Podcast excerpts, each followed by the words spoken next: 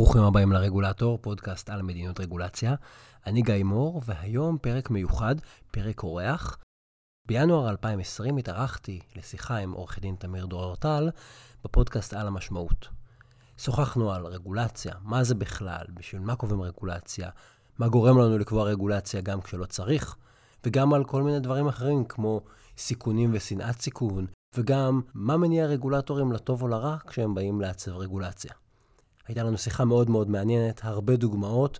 שיחה ארוכה אגב, פרק של אה, משהו כמו שעה וחצי. זאת הזדמנות בשבילכם לצלול לעומק של העולם הזה של רגולציה ושל מדיניות ציבורית ושל ניהול סיכונים, ולהכיר אותו קצת יותר טוב. ויש לכם עוד הזדמנות. אני מזמין אתכם לספר לי על מה הייתם רוצים אה, לשמוע עוד, על איזה נושאים, על אילו סוגיות, על אילו מקרים, כדי שאדע לכוון את הפודקאסט ולהתמקד בנושאים שמעניינים אתכם. ואתם מוזמנים לכתוב לי באתר האינטרנט רגולטור אונליין, על מה הייתם רוצים לשמוע עוד בפודקאסט ובבלוג. הנה הריאיון עם תמיר דורטל, מקווה שתהנו. שלום, היום בפודקאסט על המשמעות, אני עורך דין תמיר דורטל, מארח את עורך דין גיא מור, לשיחה על רגולציה. איפה אנחנו פוגשים אותה, איך היא בנויה, ומדוע הממשלה החליטה לצמצם אותה. גיא מור מכהן כמנהל תחום מדיניות רגולציה במשרד החקלאות. בשנים האחרונות הוא הוביל רפורמות רוחביות וחיבר את המדריך הממשלתי לניהול סיכונים ברגולציה, ובזמנו החופשי גיא מפרסם את הבלוג והפודקאסט הרגולטור. האזנה נעימה. על המשמעות, פודקאסט פילוסופי פוליטי.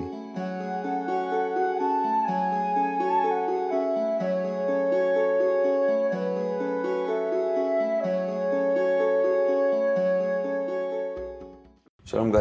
אהלן, בוקר טוב. אז אה, ככה בהמשך לפודקאסט המוצלח שלך הרגולטור וככה לתכנים המעולים שאתה מעלה, מעלה בו, אני אשמח לשמוע מה אתה עושה במשרד החקלאות ומה זה מדיניות רגולציה.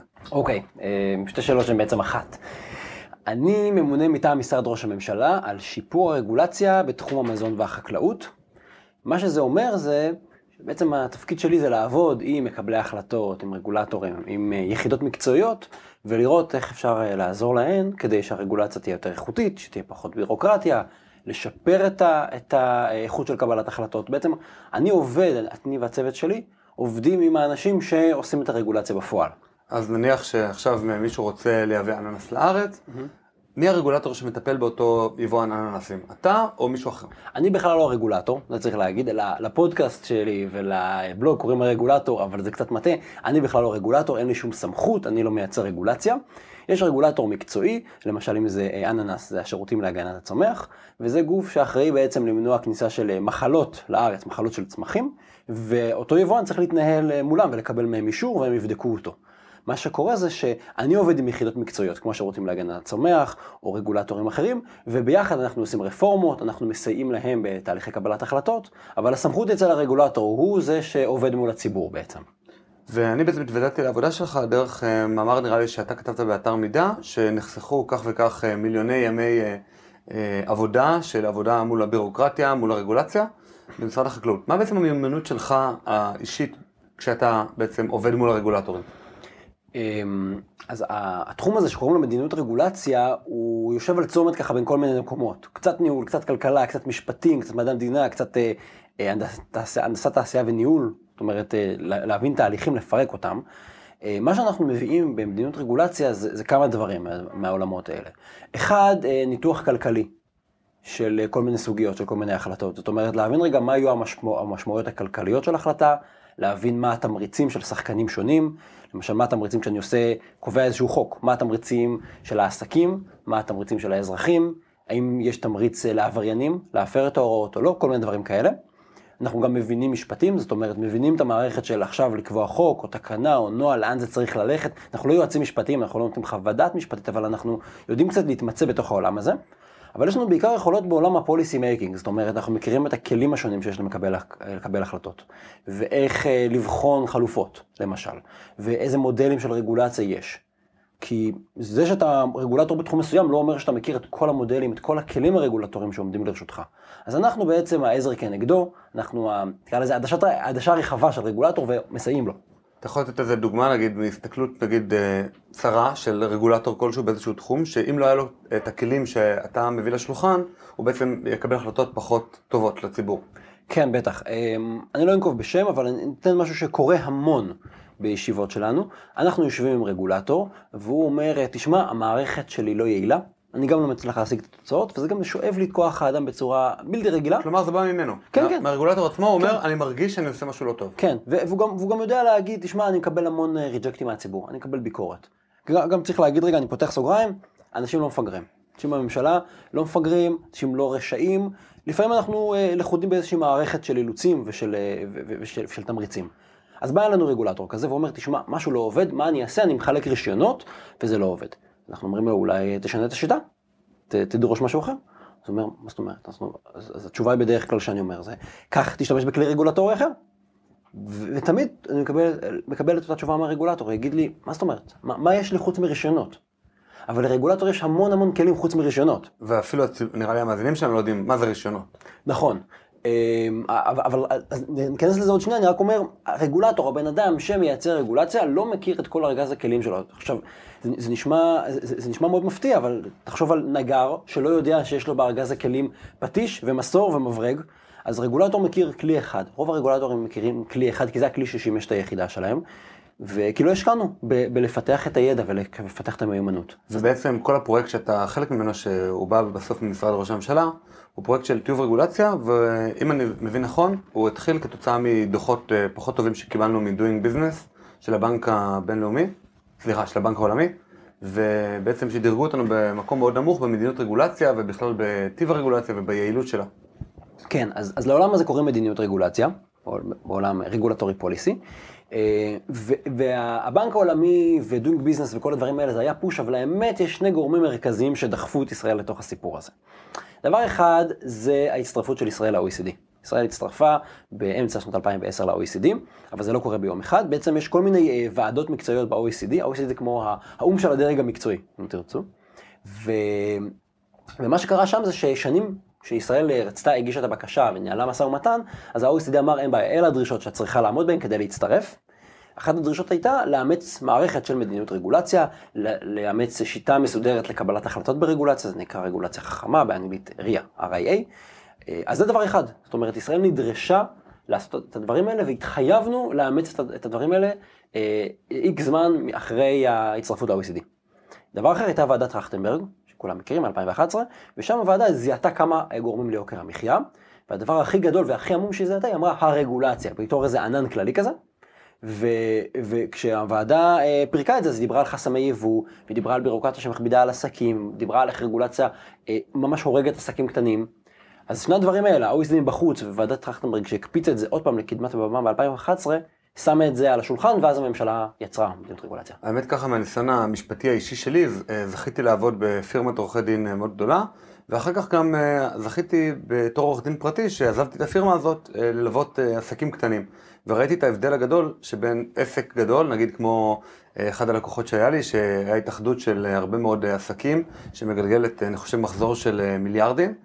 אה, והתנהלה מול המשרד הגדול שעבדתי בו, אה, בעצם באופן שוטף, כמעט יום יום, יום קיבלתי טלפון מאותה, מאותה התאחדות עסקים, וידע לטפל בדברים מאוד טוב, לעומת העסק הקטן שאני עורך דין שלו כיום, והוא מתקשר אליי פעם בכמה שבועות, וכל פעם זה, אה, הוא, הוא, הוא לא באיזשהו לופ מקצועי, והוא פעם לא מבין את הסוגיות המשפטיות שעומדות לנגדו, והוא מפסיד הרבה מאוד כספים. ובעצם אני חושב שלגופים גדולים, וגם מוכח באופן מחקרי, הרבה יותר קל להתנהל מול רגולציה מאשר בעצם עסקים קטנים. כן, ממש, יש מחקרים כאלה של האיחוד האירופי שמראים פשוט את העלות, ואומרים שהעלות פר איקס דולר של הכנסה יורדת משמעותית ככל שהגוף יותר גדול. זאת אומרת, עסק של עשרה עובדים, הוא נושא בעלות יחסית משהו כמו פי אלף מעשר עסק של 100 עובדים. עכשיו, איך זה יכול להיות? עסק של 100 עובדים כנראה יש לו יותר ממשקים, יותר אה, משרדי ממשלה, אבל אתה פשוט, מה שאתה קורא זה כשאתה עסק גדול, אתה לא צריך להיות מאוד גדול. 30-40 עובדים, אתה פשוט שם עובד, שחצי מהזמן, כל הזמן שלו, הוא מתנהל מול הרגולטורים. הוא מכין להם אה, מסמכים לאישור, ואת התוויות, והוא מגיש להם דיווחים, וזה עבודה, הוא נותן לך שקט. עסק קטן, תחשוב אם אתה מקים עכשיו, לא יודע, פיצוצייה, אתה צריך גם לטפל בספקים, וגם לעמוד בקופה, וגם לתת שירות ללקוחות, וגם לענות על שאלות, וגם אתה צריך להגיש דיווחים, ולסמן את המחירים, ולשנות את ה... זה, זה מלא מלא עבודה. אז לפני שנדבר רגע על המדיניות, נראה שאם אם אתה תצליח, אז אה, בעצם עסקים גדולים מאוד יתנגדו לדבר הזה, מאוד יתנגדו לזה שהרגולציה תהיה יותר פשוטה, יותר נגישה. אה, בעצם אפשר להגיד, או העבודה שלך, או ה- העבודה שהתחילה ממשרד ראש הממשלה, ממשרד האוצר, שבעצם דחפה ל-RAA, לרגולציה חכמה, היא בעצם מדיניות שהעסקים הגדולים לא בדיוק מתים עליה.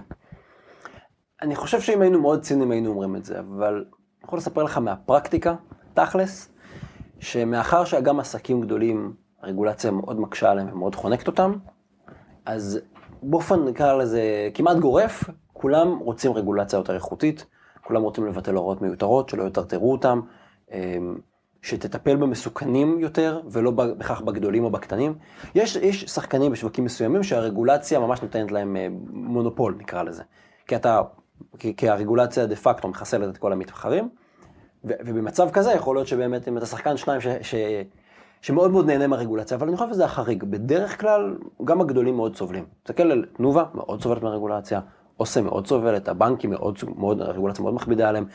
אז יש לך, אתה, אתה נהנה במידה מסוימת אפשר להגיד, אבל אתה גם סובל מאוד מרגולציה לא איכותית.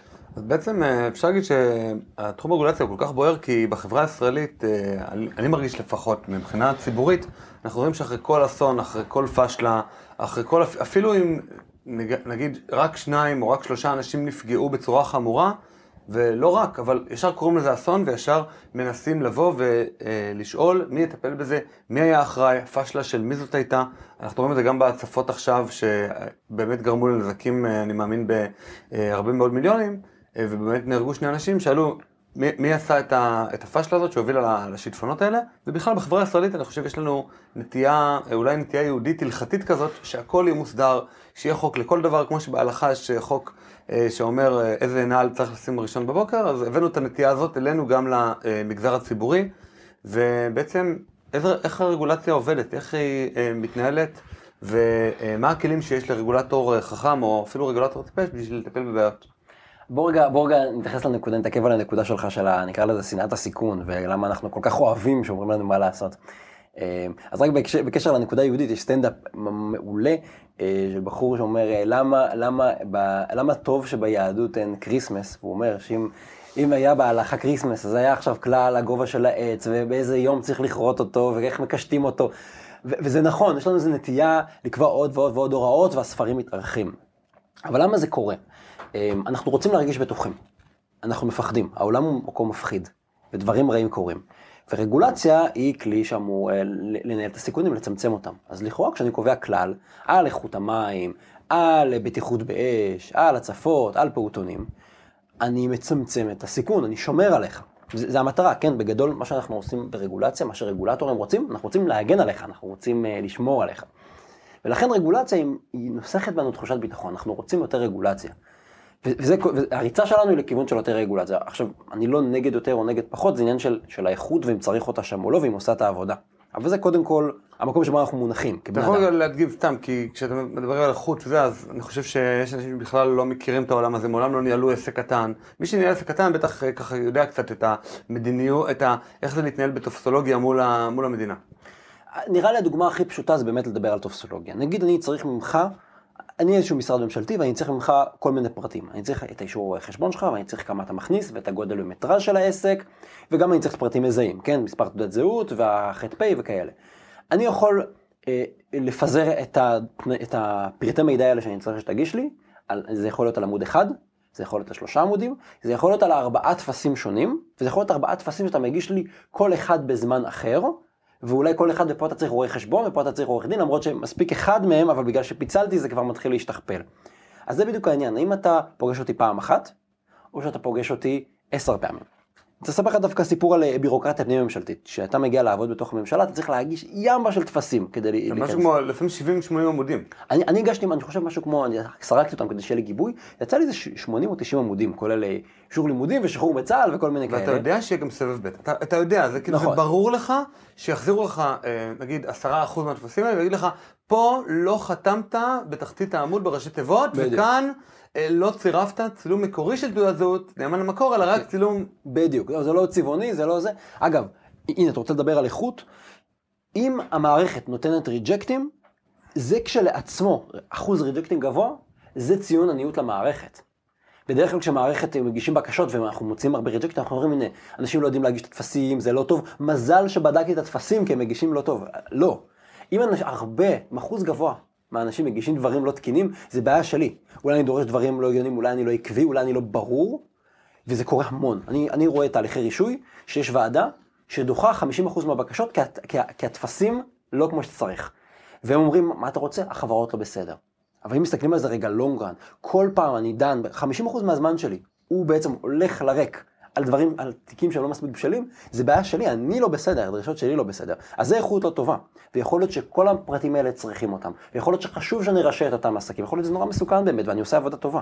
אבל אם אני מטרטר את האנשים, סתם אני מבזבז בדרך כלל גם זמן לי וגם זמן לציבור שמולו אני עובד. אז זה איכות לא טובה. ואיך משפרים את הדבר הזה? וואו, אה, אז, אז בגדול, אם צריך רגע להגיד במשפט רגע, מה זה רגולציה טובה מה זה גם ניהול סיכונים טוב, זה שני דברים. אחד זה להתאים לבעיה, פתרון שמתאים לה, ושתיים, להיות פרופורציונליים בכמה חזק אני נכנס וכמה כמה רחוק אני הולך. וגם פה צריך להבין רגע את הבעיה. כי יש מקומות בממשלה שאוהבים המון חובות דיווח. וכשהם מסתכלים על זה, הם פשוט אומרים, ויצא לי לראיין ככה רגולטורים, והם אומרים לי, תשמע, המפוקחים משגעים אותי, כל הזמן שולחים לי דברים, כל הזמן שולחים טפסים, מה קורה? ואז אני מסתכל ואני רואה, תראה, אתה דרשת מהם לדווח לך כשמשתנה אה, לוח השידורים, אתה דרשת לדווח להם כשהם משווקים לעסק חדש, כשהם פותחים מחסן חדש, כש... לא משנה, כל, כל אחד והסוג שלו, ואז בעצם רואים שהרגולטור הציב המון המון דרישות דיווח, אבל הוא מרגיש מותקף על ידי המפוקחים שמשגעים אותו בדיווחים. אז לפעמים הבעיה היא שפשוט קבעת כללים שאתה לא באמת רוצה אותם, או שקבעו אותם בעבר וכבר צריך לעדכן אותם. זה אזור אחד. אזור אחר זה נגיד שאני משתמש בכלי הלא מתאים. אמ, בואו נדבר רגע על, על קצת ארגז הכלים שיש לרגולטור. בגדול אפשר להגיד שיש שלוש משפחות של כלים. יש דבר שנקרא אישורים מראש, זאת אומרת אני בודק אותך מראש ואז אומר לך שאתה יכול לעשות משהו. לדוגמה? נגיד רישיון עסק, אתה לא יכול להקים עסקים הרבה מאוד סוגים, אם לא בדקתי מראש, אמרתי לך, אוקיי, בסדר, צא לדרך. כלומר, שכרתי, נגיד, אה, אני רוצה עכשיו לפתוח אה, בית קפה, שכרתי אה, מקום שעל פי דיני תכנון ובנייה הוא מתאים לבית קפה, או מתאים לעסק מהסוג הזה. התחלתי לשפץ אותו, סליחה, הגשתי תוכניות, התחלתי לשפץ על פי התוכניות שקיבלו אישור מאישור כן. עקרוני מהמם. מהעירייה, או ממשרד הבריאות, או מ- או מכיבוי אש, או מכל הגורמים גם יחד. שיפצתי, ואחר כך, אחרי שכבר עשיתי את הכל, הוא בא שוב לבדוק שהדבר תקין. כן, אגב, שים לב מה, מה יש לנו פה. תראה, תראה כמה, כמה העולם של הרגולציה הוא גדול, ורגע, בוא נפרק את זה, כן? יש לנו את הרגולציה של תכנון ובנייה, שאתה דיברת עליה. על אישורים, שמה שאני לבנות. לא יכול לקחת דירה ולהפוך אותה נכון. לבית קפה. כי יש שימושים שמוגדרים בתב"ע ואתה צריך איש- אישור, אישורים ושימוש חורג וכל העולם של תכנון ובנייה של בכלל מה יכול לעמוד שם. רעי, רעיונית, איזה בניין מותר לבנות או מה, מה מותר להפעיל שם, זה אחלה. עכשיו אני רוצה לדבר על רישוי עסקים. מותר לפי התב"ע, לפי התוכניות של תכנון ובנייה, מותר להפעיל שם בית קפה. וגם עשית שיפוץ ומותר היה לך לעשות את השיפוץ. מעולה, עכשיו יש לך מקום ריק לבית קפה. דלפקים, הכל בסדר, אסור לך להפעיל את בית הקפה. אתה חייב לקבל ממני רישיון עסק. ורישיון עסק הוא סגה שלמה, הוא גם מול אגף רישוי עסקים של הרשות המקומית ועוד משרדי ממשלה, אבל נחזור רגע לנקודה שלנו, מהכפילות הזאת של תכנון ובנייה ורישוי, ורישוי עסקים, בשני המקרים אסור לך לעשות את הפעולה שאתה רוצה, אם לא קיבלת ממני אישור מראש. כלומר, ההפעלה של הבית קפה לציבור אס- אסורה לפני קבלת איזשהו כן. מסמך מהממשלה. כן, אגב, גם בתכנון ובנייה, אסור לך לבנות, אסור לך לשפץ, אסור לך להרחיב את המבנה אם אין לך היתר בנייה. אז אלה שני מקרים, שזה לא שאני אומר לך, כך, כך תתנהג, ככה זה בסדר, וכל עוד אתה מתנהג ככה, זה לא תיכנס לכלא, לא. אסור לך להתחיל לעבוד-. ואישור מראש, באופן כללי ככה שנדע, זאת המדיניות הכי אגרסיבית, או הכי אה, קפדנית, או הכי, או, ש, שהכי עוקבת אחרי המפוקח, ובעצם מצמצמת את החופש שלו למינימום. נכון, היא מצמצמת את החופש, כי בעצם מה שאנחנו אומרים במשטר של אישורים מראש, זה שברירת המחדל היא שאסור.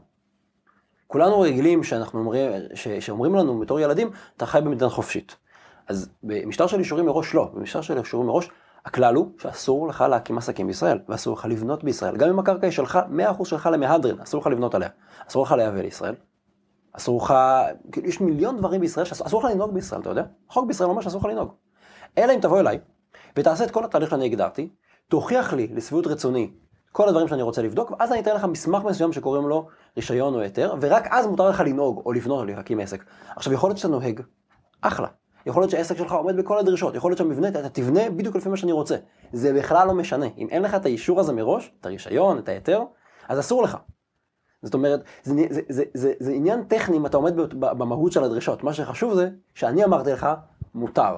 ולפני שנעבור לכלי הבא, מתי המקרים שכן כדאי להשתמש באישור מראש? מתי הכלים, ש...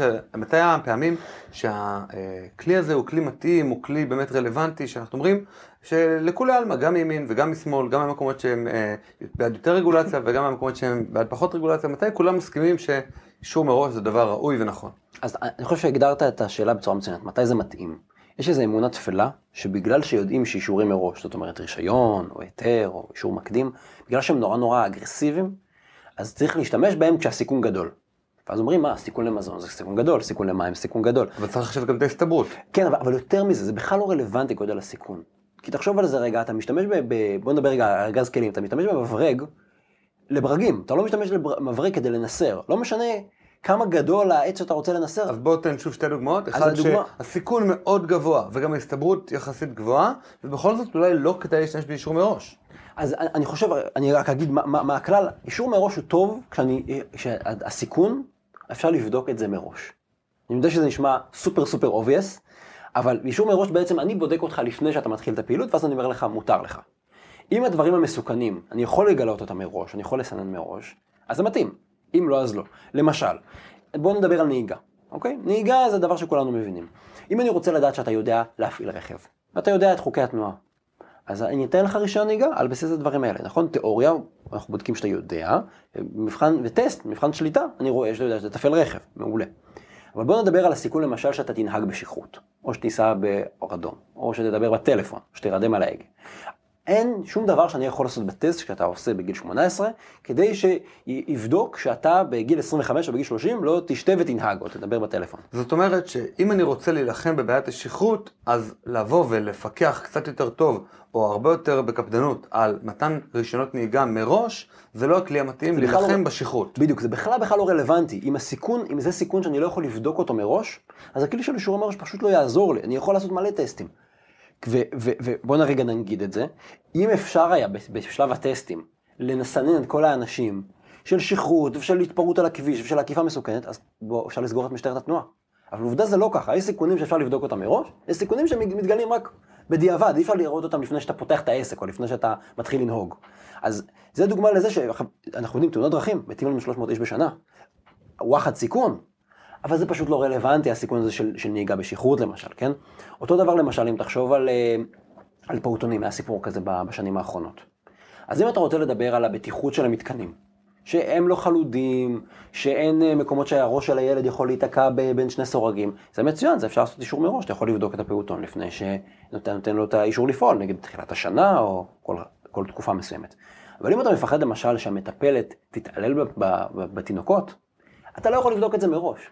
אתה לא יכול להגיד, בעוד חמש שנים המטפלת הזאת לא, לא, לא תישן טוב בלילה, יקפוץ לה איזה פיוז, אני לא יודע מה הסיפור שלה. אבל מצד שני, אנשים יגידו, במקום שבו יש אה, הכשרה מסודרת להיות מטפלת, אז אני מרגיש שאני ישן יותר בטוח בלילה, כי היא עברה איזושהי אה, סדנה, איזשהו קורס, אולי אפילו יש לה קורס אקדמי, אולי אפילו יש לה הכשרה אקדמית לטפל בפעוטות, מאשר במקום שמרגיש לציבור שהוא פרוץ.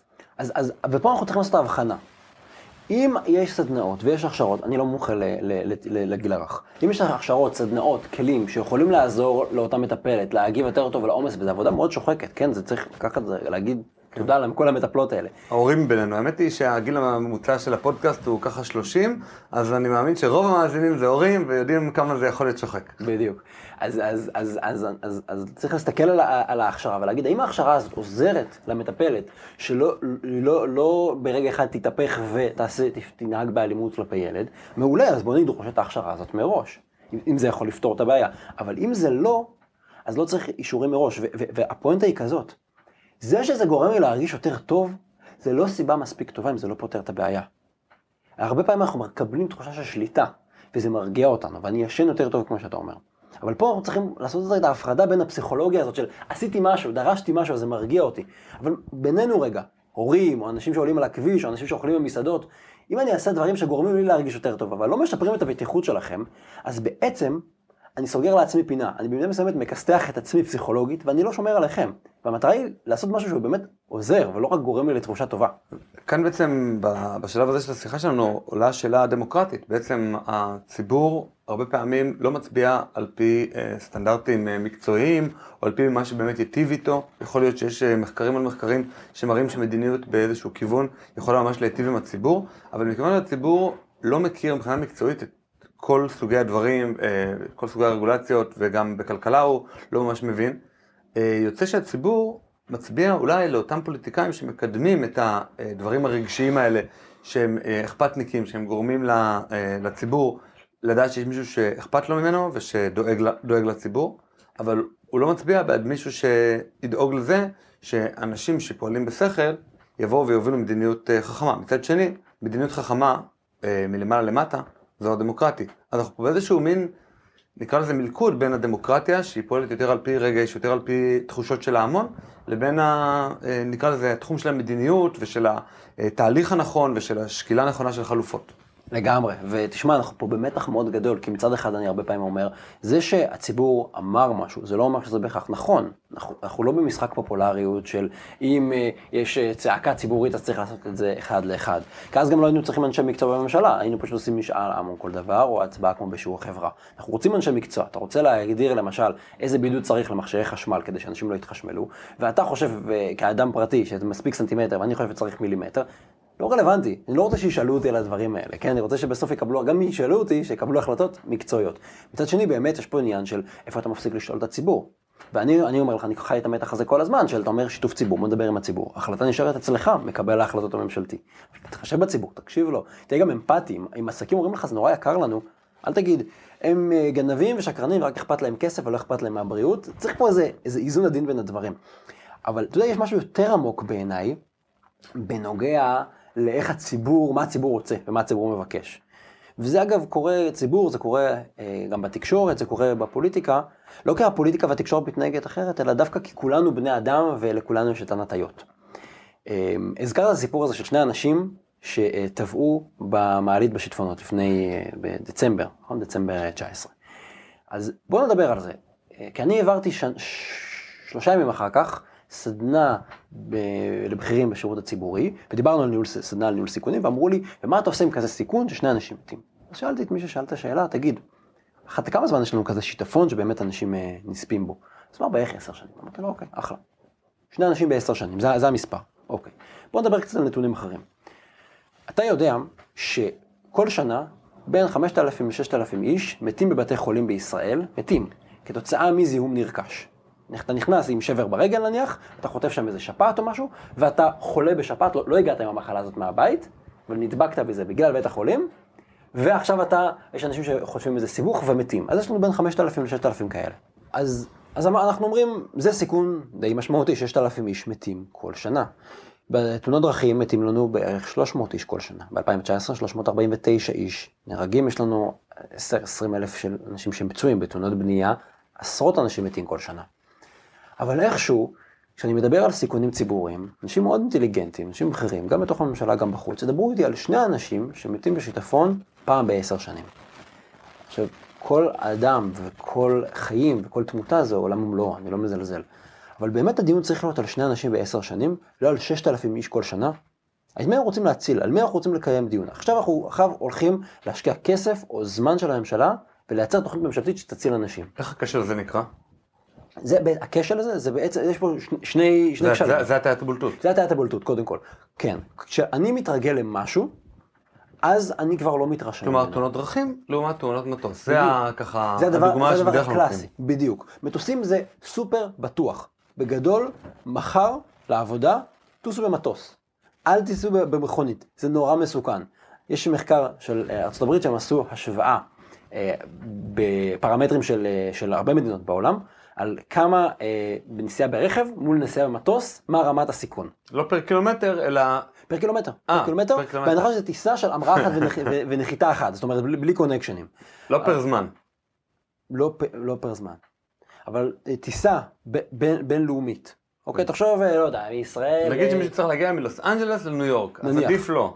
כמובן לטוס, גם מבחינת זמן, גם מבחינת כסף, הוא לא צריך מוטלים באמצע, כן, אבל אבל בוא- גם מבחינת הסיכוי שהוא יגיע לשם בחיים. אבל בוא, בוא נדבר יותר מזה. אתה רוצה לטוס עכשיו מישראל, מנתב"ג, לפריז. אוקיי? טיסה של חמש וחצי, חמש שעות בערך. כ- ל- לרמת הסיכון, הסיכון שתהיה מעורב בתאונת דר- אה, מטוס. לאיזה, כמה נסיעה ברכב, כמה קילומטרים ברכב, זה מקביל. נס- טיסה מנתב"ג לפריז. אתה רוצה לנחש? בטח מתל אביב לאילת, אולי פחות, אולי... 19 קילומטר. וואו. 19 קילומטר זה מתל אביב לתוך נתב"ג. אני גר בתל אביב, זאת אומרת, אל תיגע מיקרופון.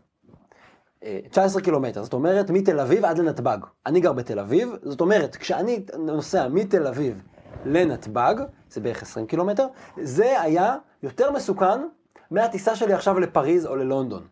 עכשיו תחשבו כמה פעמים אתם עושים ביום, בשבוע, בחודש, מרחק של 20 קילומטר. זה הרבה יותר מסוכן, זה הרבה יותר מסוכן. אז זאת הטעיה קוגניטיבית, ואתה אומר שבעצם רגולטורים חשופים להטעיה הקוגניטיבית הזאת, אלא אם כן הם עושים תהליך יותר חכם, יותר סדור של הבנייה של הרגולציה, ואם הם לא יעשו את זה, הם בעצם לא יטילו רק על עצמם את הסיכונים הגדולים, אלא על כל הציבור. נכון, תראה, זה קודם כל מתחיל בכל אחד מאיתנו שאנחנו חשופים לזה, שבאמת אנחנו נדרוש נכונות לאומית וחוקים והמון תקציבים כדי לדבר על למנוע מוות של שני אנשים פעם בעשר שנים, במקום להציל 6,000 איש בבתי חולים.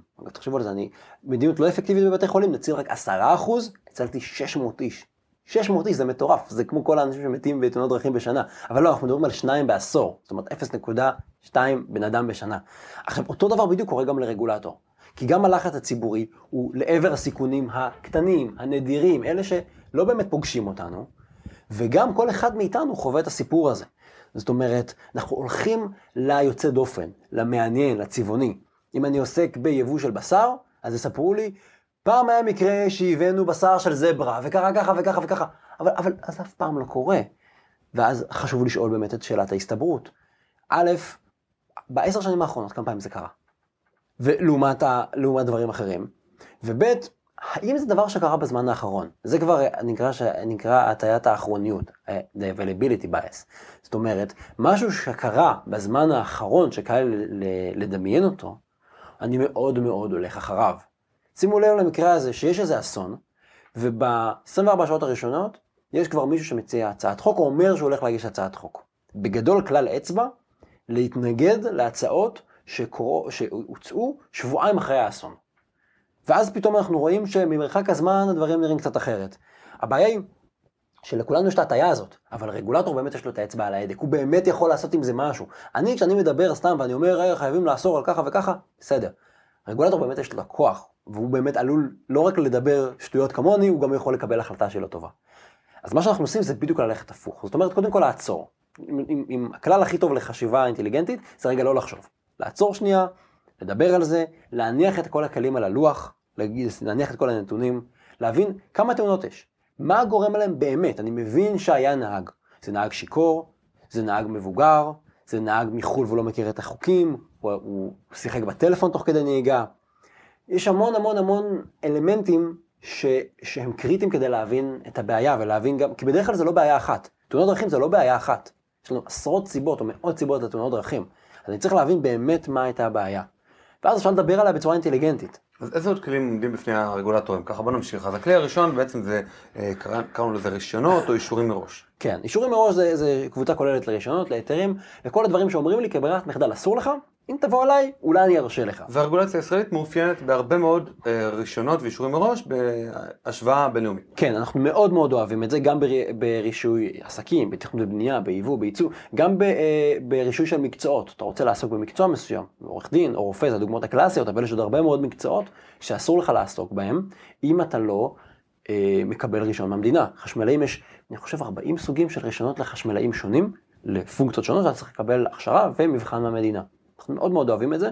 למה אגב, אם אתה שואל אותי, מה שאמרת קודם, זה נוסח בתחושת ביטחון. כשכל אחד חייב לבוא אליי ולהיבדק ואני מרג... בודק כל אחד, אני מרגיש יותר בטוח. אולי אני בכלל לא בודק את הדברים הרלוונטיים, אבל אני מרגיש בשליטה. האשליה הזאת של השליטה מוליכה אותנו. קבוצה אחרת נקראת נורמות מחייבות, ונורמות מחייבות זה חוק כמו שאנחנו מדמיינים אותו. זאת אומרת, אני אומר לך מה אסור לך לעשות, מה אתה חייב לעשות, ואם אתה מפר, אתה תיענש. הדוגמה שאני הכי אוהב, זה עשרת הדיברות. כי בעשרת הדיברות, אם תחשבו על זה, לא מקבל מישור מהכהן הגדול לעשות משהו. אלה הדברים שאתה מותר לך לעשות, דברים שאתה חייב לעשות, אלה דברים שאסור לך לעשות, אסור לך לרצוח, אתה חייב לשמור את יום השבת לקודשו, אתה חייב לכבד את אביך ואת אמך. אין, אין משחק פה של תבקש ממני רשות ואני אבדוק ונראה. זה מאוד מאוד ברור. עכשיו, זה יכול להיות מאוד מאוד אגרסיבי גם, כי אני יכול להטיל איסורים מאוד מאוד גדולים, או חובות מאוד מאוד יקרות, אבל אין בירוקרטיה בעצם, כי אני פשוט אומר לך מה לעשות. אחד הדברים בעיניי שחשוב להבין קצת בחקיקה, למי שאף פעם לא פתח אה, את ספר החוקים, או מי שלא התעסק בזה, אז ככה זה די זר לו, שיש כמה דרכים בעצם לכתוב את החוק. אני יכול או לכתוב את החוק בחוזים יש לקיים בתום לב, ואז בעצם אפילו שזה איזשהו סטנדרט מחייב, אני לא יודע מה הסטנדרט הזה מכיל. מה זאת אומרת חוזים יש לקיים בתום לב? אז אם אני אשאל ילד בכיתה ד', הוא יגיד לי צריך להיות הגון, צריך להיות נחמד, צריך אה, אה, לא לעשות דווקא לצד השני. אוקיי, בסדר, אבל בסופו של דבר זה איזושהי נורמה שהיא מאוד מאוד מאוד רחבה ומאוד פרוצה, ונותנת המון כוח בסופו של דבר לפרשן, אחרי שהסכסוך כבר יקרה, לבדוק את כל הנסיבות אה, ואת כל ההשלכות, ותכלס גם כמה הוא מתחבר לכל אחד מהצדדים וכמה הוא מרגיש שהם פעלו, אה, נקרא לזה בתום לב. אבל יש נורמה אחרת, שנגיד, אה, גם ניקח משהו מחוק החוזים, שבעצם את המקום לקיום חוזה הוא, נקרא לזה מקום כריתת החוזה. אז זה מאוד ברור שאם אני קראתי חוזה באיזשהו מקום, אז שם זה ברירת מחדל לקיים אותו, את, את אותו חוזה. זה כבר משהו שלבתי המשפט יש פחות אה, כוח בו, זה נקרא כלל ולא סטנדרט, והוא מאוד ברור לציבור איך הוא מקיים את אותו דבר. הוא לא עכשיו משהו שאם אה, אחד הצדדים לחוזה הוא בא מתרבות אחת והשני בא מתרבות שנייה, אז נוצר פה איזה מפגש בין תרבותי מוזר של מה זה בתום לב. אה, ובהקשר של רגולציה זה גם נראה לי משהו רלוונטי. קורה ש... המון, כן. האם הרגולציה, או כלומר, האם החוקים שלנו הם חוקים שמדברים על כלל, שזה משהו שהוא מאוד פשוט ומאוד ברור, או סטנדרט, שזה משהו שנתון לפירוש של בית המשפט לאחר מכן, וככה, אפילו שנגיד קראנו לו מהקטגוריה השנייה, לא של אישורים מראש, אלא של אה, נורמות מחייבות, הוא עדיין מאוד לא ברור. הסוגיה הזאת של שיקול דעת היא סופר סופר נוכחת. אנחנו כל הזמן מתעסקים בה, וגם אין פה איזו תשובה נכונה. כי אני יכול לעשות רגולציה סופר סופר מפורטת, נורא נורא טכנית, לנהל לך את החיים, וזה לא טוב.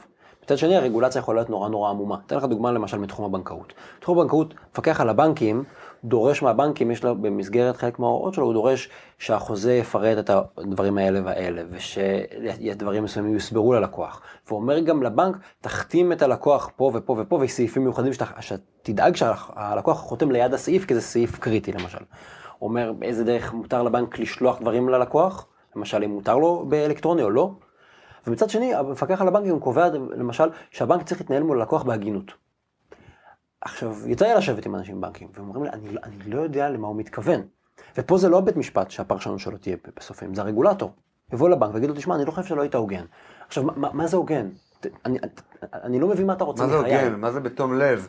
מה זה על פי תקנת הציבור? מה זה כל המושגים המופשטים האלה? בהקשר הזה פה אני הייתי ממש אה, שמח להמליץ על הספר של תומאס סואל, אה, אה, לא עימות בין השקפות ולא זאת הכלכלה, אלא דווקא עכשיו החדש שיצא בהוצאת שיבולת, של מרדף אחר צדק קוסמי, והוא בעצם מספר שם בספר שההליכה לכיוון של נורמות שהן פחות מפורשות, שהן יותר ככה עמומות, יותר בכיוון של נקרא לזה צדק חברתי, או הגינות, או תום לב, או כל העולם המושגים העמום הזה, הוא בעצם ביטולה של המהפכה האמריקאית, שבעצם אומרת, יש שלטון החוק, ולא שלטון הרגולטור, שלטון המשפטן, או שלטון של כל אחד, גורם אחר בממשל, שבעצם הוא המוסמך לפרש, וכל אחד אחר שיפרש, הפירוש הוא לא נכון, או רק הצעה נחמדה.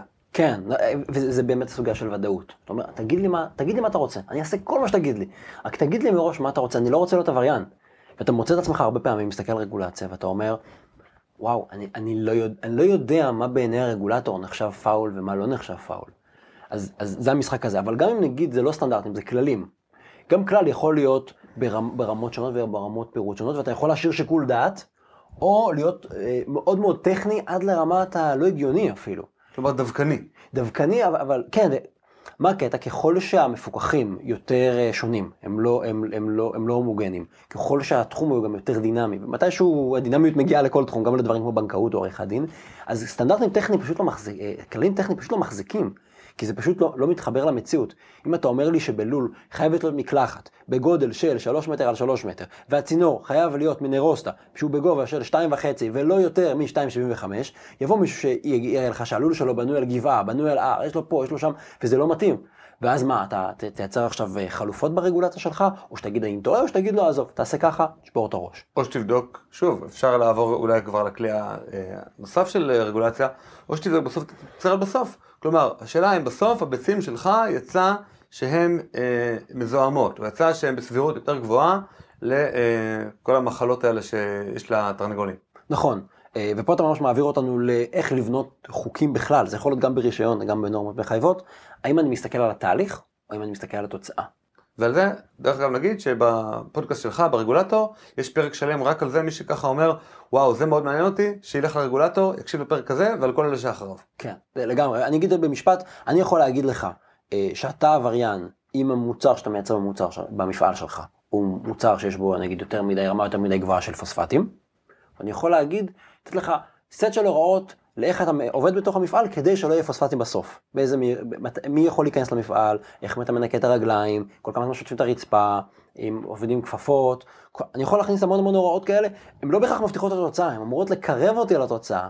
ואז השאלה אם אני עובד לפי תקני תהליך ומנהל לך את התהליך, מה שב-extreme הופך להיות micro-management, ואגב שואב את הרגולטור והוא סובל מזה, או שאתה הולך לתקני ביצוע. אני אומר לך מה באמת אני רוצה שתעשה, מה באמת המטרה שלנו, ואני מודד אותך בסוף. וזה גם מקשר אותנו לאיך אולי אפשר לבטל רגולציה, בעצם אם אני רוצה לבטל, אה, אם אני רוצה לשנות או להפחית רגולציה תהליך, אז אני צריך ממש לבחון כל סעיף וסעיף ברגולציה תהליך, האם הוא נצרך, לא נצרך.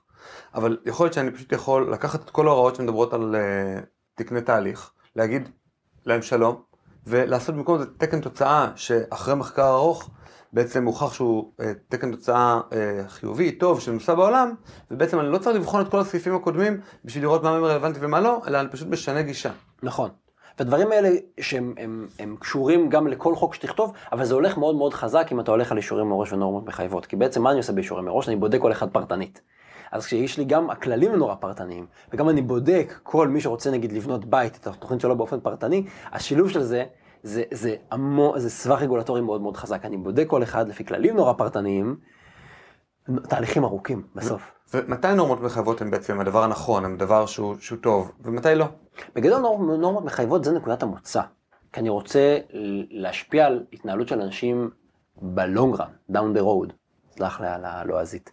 אה, בדרך כלל הסיכונים לא מופיעים ביום הראשון שלי כנהג, ביום הראשון של העסק. הם יכולים, לי, גם אם היו שם, הם יכולים להתממש ולצוץ יותר מאוחר. נורמה מחייבת היא חלה עליי תמיד. תחשוב למשל על אה, חומרי הדברה, אוקיי? בוא נגיד, אני אתן לך שתי אופציות, אתה, אתה תבחר.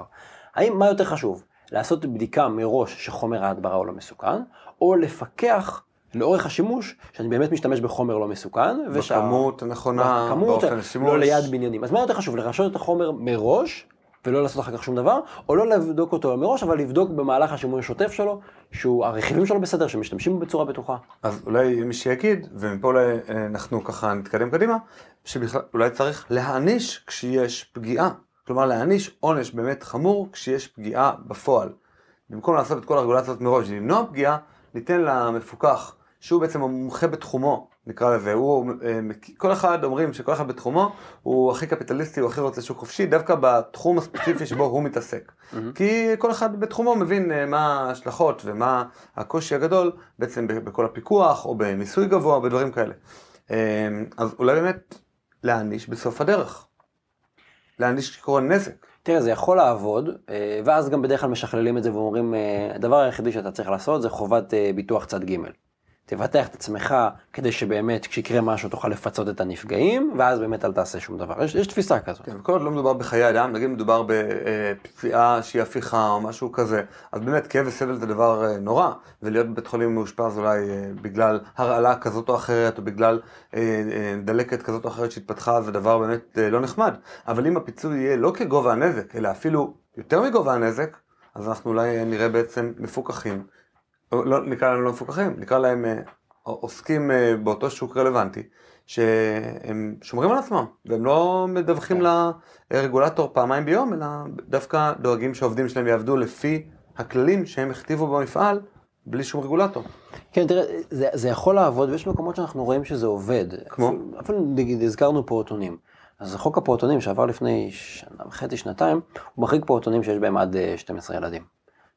אז אנחנו אומרים בעצם, מי שם 11 ילדים, שישה ילדים, עשו מה שאתם רוצים, אתם לא צריכים לקבל ממני רישיון. למה? זה לא שבאמת הילד ה-12 יוצר איזה סיכון, יש איזה מסה קריטית וזה מתפוצץ. כן, כמו שקטין ולא קטין זה 18, 18 ויום, 18 פחות יום. בדיוק. עכשיו זה גם לא שאנחנו אומרים, "אה, לא אכפת לנו מכל המקומות הקטנים האלה. היה היה שיקול, אתה צריך למתוח את הקו, אבל, אבל הפואנטה היא כזאת. אמ, אני הולך עכשיו אה, לרשום את הבת שלי למשפחתון כזה, פחות מ-12 ילדים. לגננת שמפעילה את זה, יש לה אחריות. היא, אכפת לה מהילדים, קודם כל, כאדם אכפת לה מהילדים, היא לא רוצה לעשות רע לילדים. היא לא נעים לה מאיתנו, היא מפחדת שיתבעו אותה, היא מפחדת שאני אקח אותה לבית משפט, היא מפחדת שיהיה חקירה פלילית, זאת אומרת, יש מספיק דברים, גם בלי רגולציה ספציפית. יש לנו מלא חוקים בישראל, יש חוק פלילי ויש פקודת נזיקין. אתה מסודר עם מספיק רגולציה כללית נקרא לזה, בלי הסדרה פרטנית. אז אפשר לטעון את הסיפור הזה. צריך להגיד שיש מקומות שבהם זה יעבוד, יש מקומות שאני לא בטוח. כי למשל יש לך עלויות עסקה. אם הבנק שלך עכשיו, האחוזים שלו לא ברורים, או הוא עושה כל מיני טריקים ומניפולציות, אולי אתה לא תשים לב. ואולי, אתה- מה, תיקח עכשיו את הבנק, תיקח עורך דין על נזק של, אה, השחילו לך 50, אה, 500 שקל, אתה לא תעשה את זה. ובמקומות האלה, לא בטוח שלהגיד, האנשים תסתדרו, זה עובד בגלל עלויות עסקה. אני רוצה רגע שנרחיב לגבי המושג הזה, כי זה מושג בסוף מאוד חשוב, שככה הייתי מאוד שמח אם מאזיני הפודקאסט הוא יישב להם בראש טוב טוב.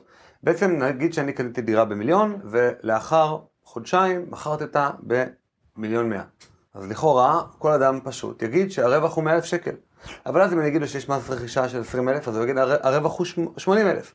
ואם אני אגיד לו שצריך לקחת גם עורך דין בשביל העסקה הראשונה, וגם בשביל העסקה השנייה, לכל אחת מהעסקאות הוא לא 10,000, הוא יגיד שהרווח הוא 60 אלף. ואז אתה תבוא ותגיד, שנייה, הלכת לבנק עשר פעמים בשביל לחתום על מסמכי המשכנתה, ופתיחת תיק במשכנתה אה, עלתה לך 6,000 שקל, ועוד לקחת יועצת משכנתה, ועוד זה, פתאום התגלה שהרווח מכל העסקה הזאת, שיש לה כאילו 100,000 שקל רווח, פתאום אה, מת, מת, מת, מתמצא בסכום באמת מאוד זעום, יכול להיות שהרווחת 20,000, 10,000, שבעצם אם היית עובד בתחום אחר, לא היית, אה, כאילו יכולת להרוויח הרבה יותר על אותה השקעה. נכון, אלה בעצם עלויות עסקה, כלומר, כל מה שכרוך בעסקה, עכשיו, זה לא רק דברים שאפשר לתמחר אותם בכסף, זה גם דברים שאפשר לתמחר אותם, נקרא לזה, בסבל.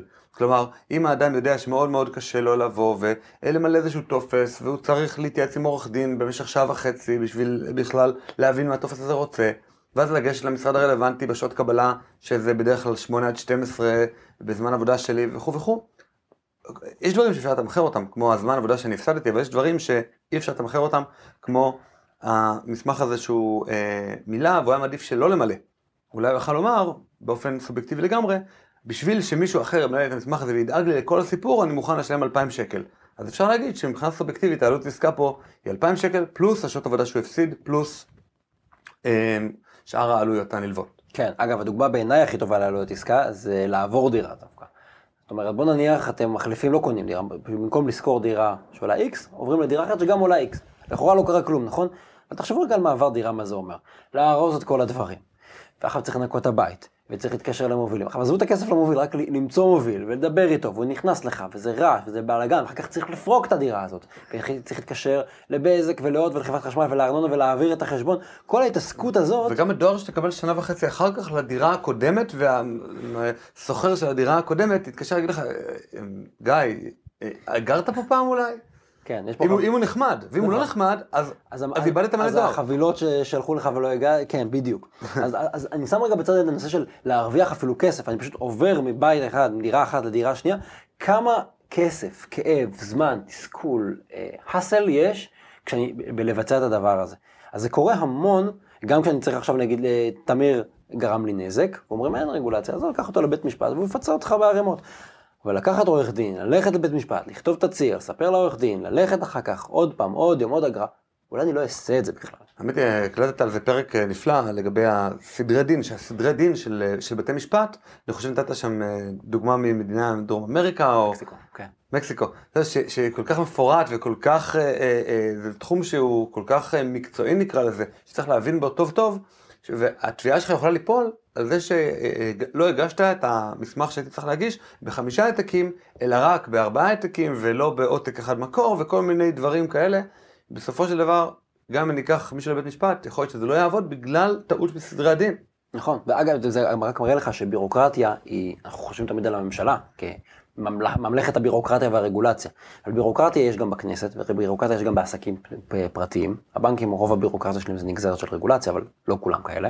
ובירוקרטיה יש לך גם במערכת המשפט. כנראה גם כל מיני סטנדרטים שאני אומר, אנחנו אומרים אישורים מראש, או נורמות מחייבות, או, או, או דברים אחרים שנדבר עליהם, זה באמת רלוונטי לכל מערכת, לכל ארגון גדול, אתה יכול ליישם את הדברים האלה. כי בעצם בכל ארגון, גם אם אני אלך עכשיו ל-IBM, גם ל-IBM יש מערכת של כללים שיכולים להיות יותר טובים או פחות טובים. האמת היא, בהרגשה האישית שלי, אני מרגיש שהרבה מהמושגים שהתחילו במערכת הציבורית, אה, הרי כולנו בסוף התחלנו לגדול בחיים מתוך המערכת הציבורית ורק אז חלקנו הגיעו למערכת הפרטית או לשוק הפרטי. זאת אומרת, בבית ספר אה, בעצם כל התקנים של המורים והשעות עבודה שלהם והשיפוץ בקיץ שעושים וכל מיני דברים, כמה טושים מזמינים אולי אפילו ואפילו האם הלוח הוא לבן או לוח בצבע אחר וכמה מקרנים יש. אלה דברים שהרבה פעמים הם על פי תקן, על פי תקציב מאושר מראש, משהו מאוד מסודר ומאוד מוגדר, ולא ניתן כמעט לפטר מורים בישראל וכו' וכו'. ואז אנחנו ממשיכים ומגיעים למקום שהוא עוד יותר בירוקרטי ועוד יותר מלא פקודות בצבא. ורק אחר כך חלקנו יוצאים אה, לשוק הפרטי, והאמת היא גם האוניברסיטאות מאוד מאוד מאוד בירוקרטיות. הרבה סטודנטים מספרים לי שהם מאוד לא ציפו שהאוניברסיטה תהיה כזאת, הם ציפו שהאוניברסיטה תהיה משהו, גוף הרבה יותר רך, הרבה יותר אה, גמיש, הרבה יותר מתחרה על לב הסטודנטים, וזה לא ככה. ואז אתה מגיע לעסק פרטי, ופתאום הבוס אומר לך, נגיד הוא מפטר אותך, הוא אומר לך, תשמע, לא היה לי תקן בשבילך. אבל זה עסק פרטי, מה זאת אומרת לא היה לי תקן?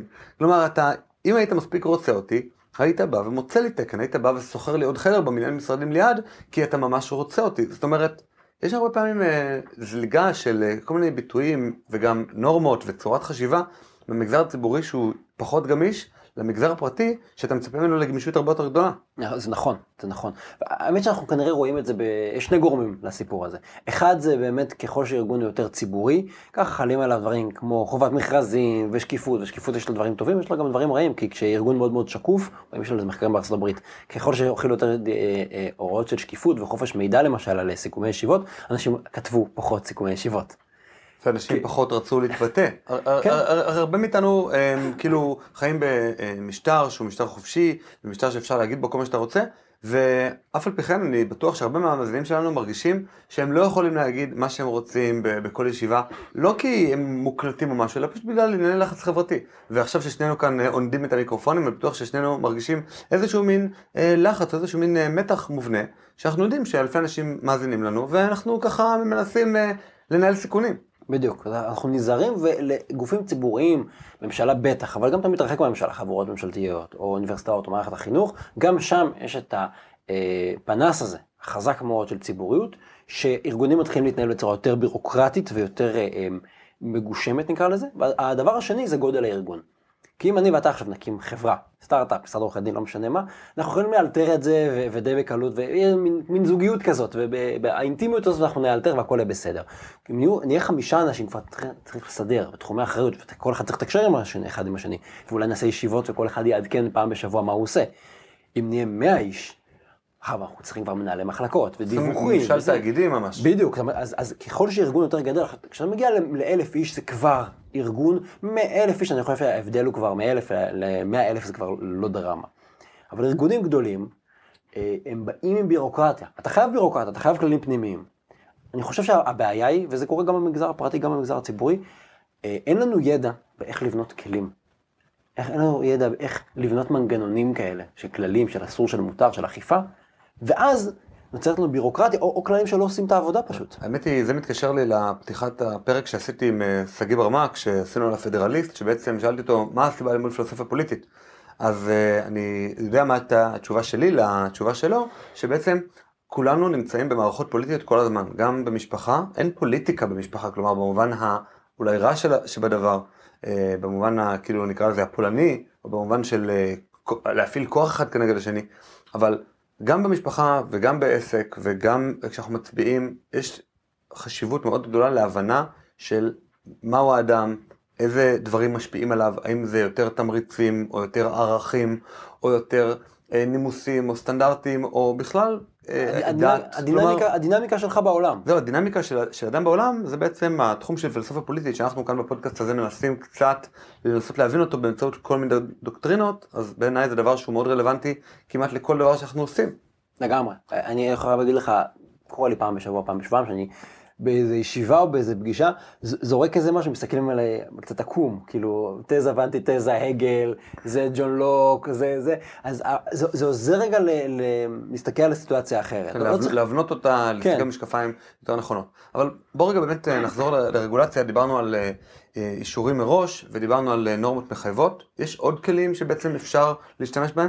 כן, יש משפחה שלישית, שבישראל היא כמעט לא מדברים עליה, כי היא פשוט לא מפותחת, כי השקענו את רוב המשאבים שלנו, חברתיים נקרא לזה, בלפתח אישורים מראש. בצד ככה יש את הנורמות המחייבות, זה אמור להיות הבן הבכור והגדול, אבל הוא ככה בצד. הבן השלישי ובכלל לא מוכר, זה בעצם אה, נקרא, נקרא רגולציה מתקדמת וכלים לא רגולטוריים. ולמה זה לא מוכר? כי אין לי את תחושת השליטה. מה שקורה במשפחה הזאת, זה שאני לא יכול להכריח אותך לעשות שום דבר, ואם אתה תעשה את מה ש... משהו שלא רציתי שתעשה, אין לי שום דרך לאכוף עליך. ואתה פרסמת ממש עכשיו פרק על הדבר הזה עם ה-FDA. בדיוק. אה, אז, אז בואו בוא ניתן את הדוגמה לא, הזאת. לא הדוגמה הקלאסית של ה-FDA, אלא דוגמה ככה כן. קצת צדדית. אני, אני חושב שברגע שאתה אומר FDA, אנשים חושבים, אה, הם לא מאשרים תרופות, ואישורים מקדמים של מזון. לא, הם אומרים אני לא יודע מה ביורוקרטי." זה. זהו, אז, אז, אז, ה-FDA זה בעצם Food Drug Administration, זה כמו בערך אה, משרד הבריאות של ישראל, פלוס מינוס. רק פי שבע עם סטנדרטים יותר קשוחים, ו... כן. ו... אבל, אבל מז- מזון, תרופות, אה, מכשירים רפואיים מהאזורים האלה. וזה השער בעצם נקרא לזה לעולם. מישהו שמייצר תרופה חדשנית באוסטרליה, בעצם הדבר, המקום הראשון או השני שהוא ניגש אליו זה FDA, כי הוא יודע שברגע שה-FDA יאשר, גם אם יש מדינות מוזרות אחרות אה, וקטנות, נגיד כמו ישראל, שיש לה איזה תקנים אחרים או סטנדרטים אחרים, בסופו של דבר, כל הרגולטורים בעולם יודעים שאם ה-FDA אישר את זה, כנראה זה די בטוח. נכון. קודם כל ה-FDA נותן לך שוק. של שוק 30 אמריקאי. 350 מיליון איש ככה בקטנה, כן. ומעבר לזה אתה מיד מגיע לקנדים, וזה, ואתה מיד, חצי עולם פתוח לך ב- ב- ביום הראשון, והחצי השני אז ביום בעצם. ה-FDA יודע שיש לו בעצם אחריות, נקרא לזה, אחריות אוניברסלית כמעט. נכון. על העולם, על, על, על אזרחי ארצות הברית שהם אה, אה, אחוז די נכבד של, ולא מבוטל. נכון. ומה מה קרה במקרה האחרון שדיברנו עליו לגבי המשפחה השלישית הלא מוכרת זה- הזאת? אני, אני, רק, אני רק אה, רוצה רק להעצים את הקונפליקט ולהגיד, כמו שאומרים משרד הבריאות, משרד הבריאות תופס בנרטיב שלו, הוא אחראי על הבריאות של אזרחי ישראל. הנרטיב, הנרטיב של ה-FDA זה שהוא מגן על הבריאות של האזרחים האמריקאים, ואולי גם על האזרחים של עוד מדינות בעולם. ואז גם, אתם מבינים שעם עם אחריות גדולה, אה, מגיע הרבה כוח, ומגיעה גם תחושה של שליחות מאוד מאוד חזקה. זה מין פרפרזה הפוכה על ספיידרמן. כן. ו... ומשיחיות. אה, אה, כן, כן, אה, אני לא יודע, משיחיות זו מילה גדולה, אבל יש שליחות, תחושה מאוד מאוד חזקה של שליחות. אני כאן, זה התפקיד שלי, אני מגן על אנשים, אני השומר בשער, ואז אתה הולך מאוד מאוד רחוק, ואתה שם רגולציה מאוד מאוד כבדה והדוקה. אבל סיפור דווקא לא טריוויאלי, שה-FDA זיהה שיש פרקטיקה של אנשים שעושים עירוי דם, בעצם התרמות דם. לוקחים אה, דם צעיר, נניח אני בן אדם בן 50 ואני רוצה להיות צעיר לנצח, אני אקח את הדם של תמיר, שהוא אה, גם בחור נאה ובריא וצעיר ממני, ואני אקח את ה... יבודדו לי את הפלזמה מהדם של תמיר, ואני אה, אעשה את העירוי דם אליי, וזה אמור להגן עליי מהסתכנות וגם מכל מיני מחלות, כמו פרקינגסון או טרשת נפוצה. זו אה, פרקטיקה שהלכה והתפשטה בארצות הברית, וה-FDA הסתכל על זה ואמר שזה מאוד מסוכן. קודם כל הוא אומר שאין שום ראייה שהדבר הזה... הוא עוד לא אמר את זה, הוא הוא אמר את זה כמה חודשים אחר כך, אבל כן. השוק הזה תפס תאוצה, אנשים הזמינו מנות דם באלפי דולרים, וככה באמת, אה, אנשים באמת התחילו לרצות בדבר הזה. כן, משהו כמו 15 שנה שהדבר הזה רץ, ככה, זה התחיל ממש ממש מחתרתי וזה הלך והתרחב, וה-FDA מסתכל על זה, ואז הוא פרסם הודעה והוא אומר בשני דברים. רק מודעה, לא הוראה מחייבת, לא דבר, כלום. שום דבר, גם אני יכול לפרסם כזאת הודעה, הוא אומר, תשמעו, אין שום הוכחה קלינית, שום הוכחה אמפירית שהדבר הזה עוזר במשהו. אנחנו, יש עשרות מחקרים על הסיפור הזה, זה, זה, זה, זה פיקציה, כאילו, אתם רוצים לעשות את זה, זה, זה נורא נחמד, זה לא כן, זה עוזר. כמו פלסבו אולי. זהו, אז יכול להיות זה פלסבו, פלסבו אז ת- קח כבר כדור, כדורים מסוכר וזהו, זה- קח את הפלסבו שלך פחות, פחות מסובך. ודבר שני הם אומרים, זה נורא מסוכן. עירוי דם זה מאוד מסוכן, זה פרוצדורה פולשנית, אה, בעצם הדם לא מתאים, הדם דוחה את הגוף, הגוף דוחה את הדם, נורא מסוכן, ולכן אומרים, הסיכון מאוד גבוה, התועלת, אם קיימת, היא שואפת לאפס, אל תעשו את זה, אבל... לא כדאי לעשות את זה. כלומר, אה, אה, הם לא אומרים את זה כגוף. ממשל. כן. בעצם זה נראה מאוד מוזר, שגוף ממשל, שבעצם מה מפריד בין גוף אה, ממשלתי לבין גוף פרטי, בעצם נקרא לזה יכולת להפעיל כוח, יכולת האכיפה. אז בעצם ה-FDA השתמש באיזשהו נקרא לזה יחסי ציבור, או במוניטין שיש לו, ולא בשוטר שמגיע בסוף הדרך אחרי שאתה עובר על הוראות רגולציה. והוא אומר לה, לאזרחים, לא כדאי לכם. ומה קרה יום אחר כך כשבדקת את האתר? זהו, זה, זה, זה מצחיק. אני אה, ראיתי שיש רחש סביב הסיפור הזה, והתחלתי לכתוב אה, אה, פרק על זה לפני שנה כבר. ונכנסתי לאתר שלהם והוצאתי, ויש את המחירים ואת הלקוחות. לאתר של, ה- של, של, של, של אחת החברות. כן, של הפירמה הזאת כן. שמספקת דם צעיר. אחת החברות הכי, הכי גדולות, זה בקליפורניה, גם קליפורניה זה לוס אנג'לס, כולם רוצים להיות יפים. ו, אה, ויש להם אתר, ואני עובד על האתר, ואני כותב את, את, את, את, את הפוסט ככה כמה ימים. ויום אחד מתפרסמת ההודעה של, ה- מתפרסם ההודעה של ה-FDA, אצלנו זה כבר היה לילה.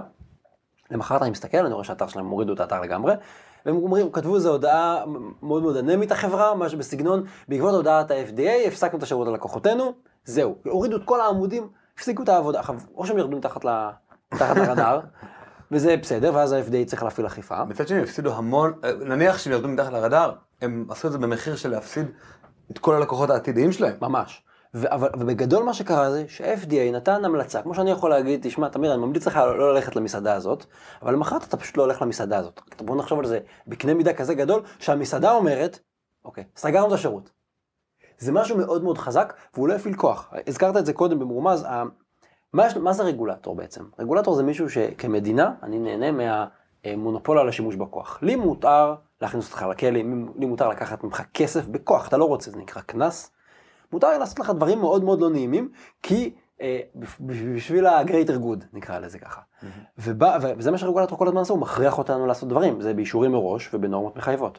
בקבוצה הזאת הרגולטור לא מפעיל כוח בכלל, שזה נורא מוזר, כי פתאום הרגולטור לא מתנהג כמו רגולטור. אבל אנחנו רואים שזה מאוד מאוד אפקטיבי, ואגב, מאוד מאוד יעיל, כי הוא, כמה זה עלה ל-FDA להוציא את ההודעה הזאת? כלום, פינאץ, וזה עבד מהר, וזה עבד טוב. יש לנו המון דוגמאות לזה מהעולם. ובהקשר הזה אני אשמח אם נשתרשר ונמשיך רגע לדבר על ה-FDA, יש אה, הרבה מאוד ביקורת על ה-FDA, בעצם הקפיצה המאוד גדולה שה-FDA עשה ב... אה, נקרא לזה, כמה הרגולציה שלו היא אדוקה וכמה היא רגולציה שמגבילה את התחרות, הייתה אחרי מקרה של אה, תרופה, שאני כרגע לא זוכר את שמה, שנשים לקחו וגרם לפגמים בהיריון לעובר. ואחרי אותה תרופה בעצם ה-FDA מאוד הקשיח את הרגולציה שלו, ועלו ביקורות, גם שוב אני רוצה להזכיר כאן את תומאס סואל, שהוא בעצם אומר, אנחנו לא צריכים לבדוק רק האם התרופות שבסופו של דבר יוצאות הן מאוד מאוד בטוחות בעקבות הרגולציה של ה-FDA, אלא האם יש תרופות שמראש לא פותחו, כי העלות התמודדות מול הרגולציה, מול ה-FDA, היא כל כך גבוהה, שפשוט לא כדאי לייצר תרופה. לדוגמה, אה, נגיד שיש אה, חולה אחד למיליון אנשים, אז באמת, גם אם הוא ישלם לי עכשיו 30 אלף דולר לכל אה, אה, כדור קטן וצריך לעשות טיפול שעולה כולו אה, מיליון וחצי דולר, עדיין אולי לא כדאי לפתח להם תרופה כי עלות הרגולציה היא מאוד מאוד גבוהה. אז בעצם כשאנחנו בודקים את הרגולציה באופן כללי, לא צריך לבדוק האם היא הביאה תוצאה יותר בטוחה, אלא איזה עוד תוצאות היא הביאה בעצם כחלק מחוק התוצאות הבלתי מוכוונות. כן, אפשר, אפשר לנסח את זה אחרת. התפקיד של הרגולציה, או פונקציית המטרה שלי, זה לא אם הרגולציה הביאה את התוצאה הכי בטוחה, אלא כדאי לנסח את זה האם הבאתי לתוצאה הכי טובה. וגם בהיבטי בריאות ציבור, אבל גם בהיבטים אחרים, האם הבאתי לתוצאה יותר טובה. ומה זה יותר טוב, בואו נדבר על זה, אבל נראה לי בגדול בהיבטי בריאות ציבור זה מעט אנשים מתים, מעט אנשים חולים, אנשים שהם בריאים יותר, משתקמים יותר ממחלות, ובואו נכוון לשם. ואז באמת מגיע הסיפור של מה שאתה מצביע עליו, שזה גם מתחבר לבסטיה, שאומר, בוא נסת... בוא... צריך להסתכל לא רק על מה שרואים, אלא להסתכל גם על מה שלא רואים. אני מבין שאתה אומר, הנה פסלתי תרופה מסוכנת, אבל מה עם העשר תרופות שאנשים בכלל לא הגישו אותם, או לא עברו את מסכת האיסורים ומשכו את הבקשה תוך כדי התהליך. כן, כן, האמת, בתחום התרופות באופן ככה ספציפי, הרבה מאוד מהתרופות שאנחנו משתמשים בהן היום, הן תרופות שפותחו עוד לפני הקשחת הרגולציה של FDA, שאנחנו, רופאים אומרים, מדענים ש, של תרופות אומרים, אני לא יודע מה מנגנון הפעולה של התרופה, אני יודע שהיא עושה טוב. ואולי היום, כשהרגולציה של ה-FDA היא מאוד אדוקה, אם אתה לא יודע מה היא עושה, אם אתה לא יודע מראש להגיד מה התוצאות האפשריות, מראש לא הייתה מתגלה אותה תרופה, או התרופה שאתה עכשיו מפתח, ואתה לא בדיוק יודע למה היא עובדת, אבל היא פשוט עובדת, היא לא תאושר. כן, בעצם, אם דיברנו על עלויות עסקה, עלויות עסקה זה לא רק אני מול עסק, זה בכל מקום, גם המפוקח מול ה-FDA. המפוקח אומר לעצמו, רגע, כמה כסף אני יכול להרוויח מה- מהתרופה הזאת? נניח, אני לא יודע בדיוק, אבל בערך, כמה זמן ייקח לפתח את זה? כמה יעלה לי כסף הבדיקות של ה-FDA שהם רוצים ממני? וגם יש סיכוי שאני לא עובר את הבדיקות האלה, או שבסוף אני אחליט שאני יורד מהתרופה הזאת. אני צריך לשקלל את או היכולת שמישהו לרווח. יקדים אותי, יכול להיות כן. שאפילו מישהו יקדים אותי וירשום פטנט לפניי על אה, כן. מה- משהו דומה. או, או, כן, ואפילו בוא נניח רגע בעולם בלי פטנטים, האם אני עובר את ה-FDA או לא, אם אני, אם אני אתייאש באמצע, אולי אגב, יכול להיות שהתרופה לא תצליח, וזה בסדר, אני מביא את זה בחשבון גם, אבל אני עושה מין עלות מול תועלת, ולפעמים אני אומר, בשחמט הזה, ההיפותטי מול ה-FDA, אני נכנע עכשיו, לא רוצה לפתח את התרופה הזאת בכלל. זה הסיפור, אני בכלל לא מפתח את הדברים. ואולי הדוגמה הכי חזקה זה שבשנות ה-20, פיתוח של אה, אה, חיסונים נגד פוליו, לקח קצה לקצה שלוש שנים. מההתחלה של ההתחלה של ההתחלה, הניסוי הראשון, עד שקיבלו אישור מה-FDA. היום מדברים על בערך 20 שנים, והרבה הרבה יותר ניסויים בפנים, זאת אומרת הרבה יותר כסף, הרבה יותר מקומות שאתה יכול ליפול, וגם אתה לא יודע בדיוק מה המתכונת של הניסויים. זאת אומרת, תוך כדי תנועה אתה תגלה כמה בדיקות צריך לעשות, כמה בדיקות מעבדה, אז אתה, אתה גם לא יודע להגיד כמה יעלה לך תהליך הרישוי הזה, אז אתה פשוט לא עושה. ומה הפתרון בעצם שלך כמומחה למדיניות רגולציה? איך מתמודדים עם, עם הבעיה הזאת שהרגולטור ירצה תמיד, נקרא לזה, להקשיח, להראות שהוא עובד קצת יותר טוב?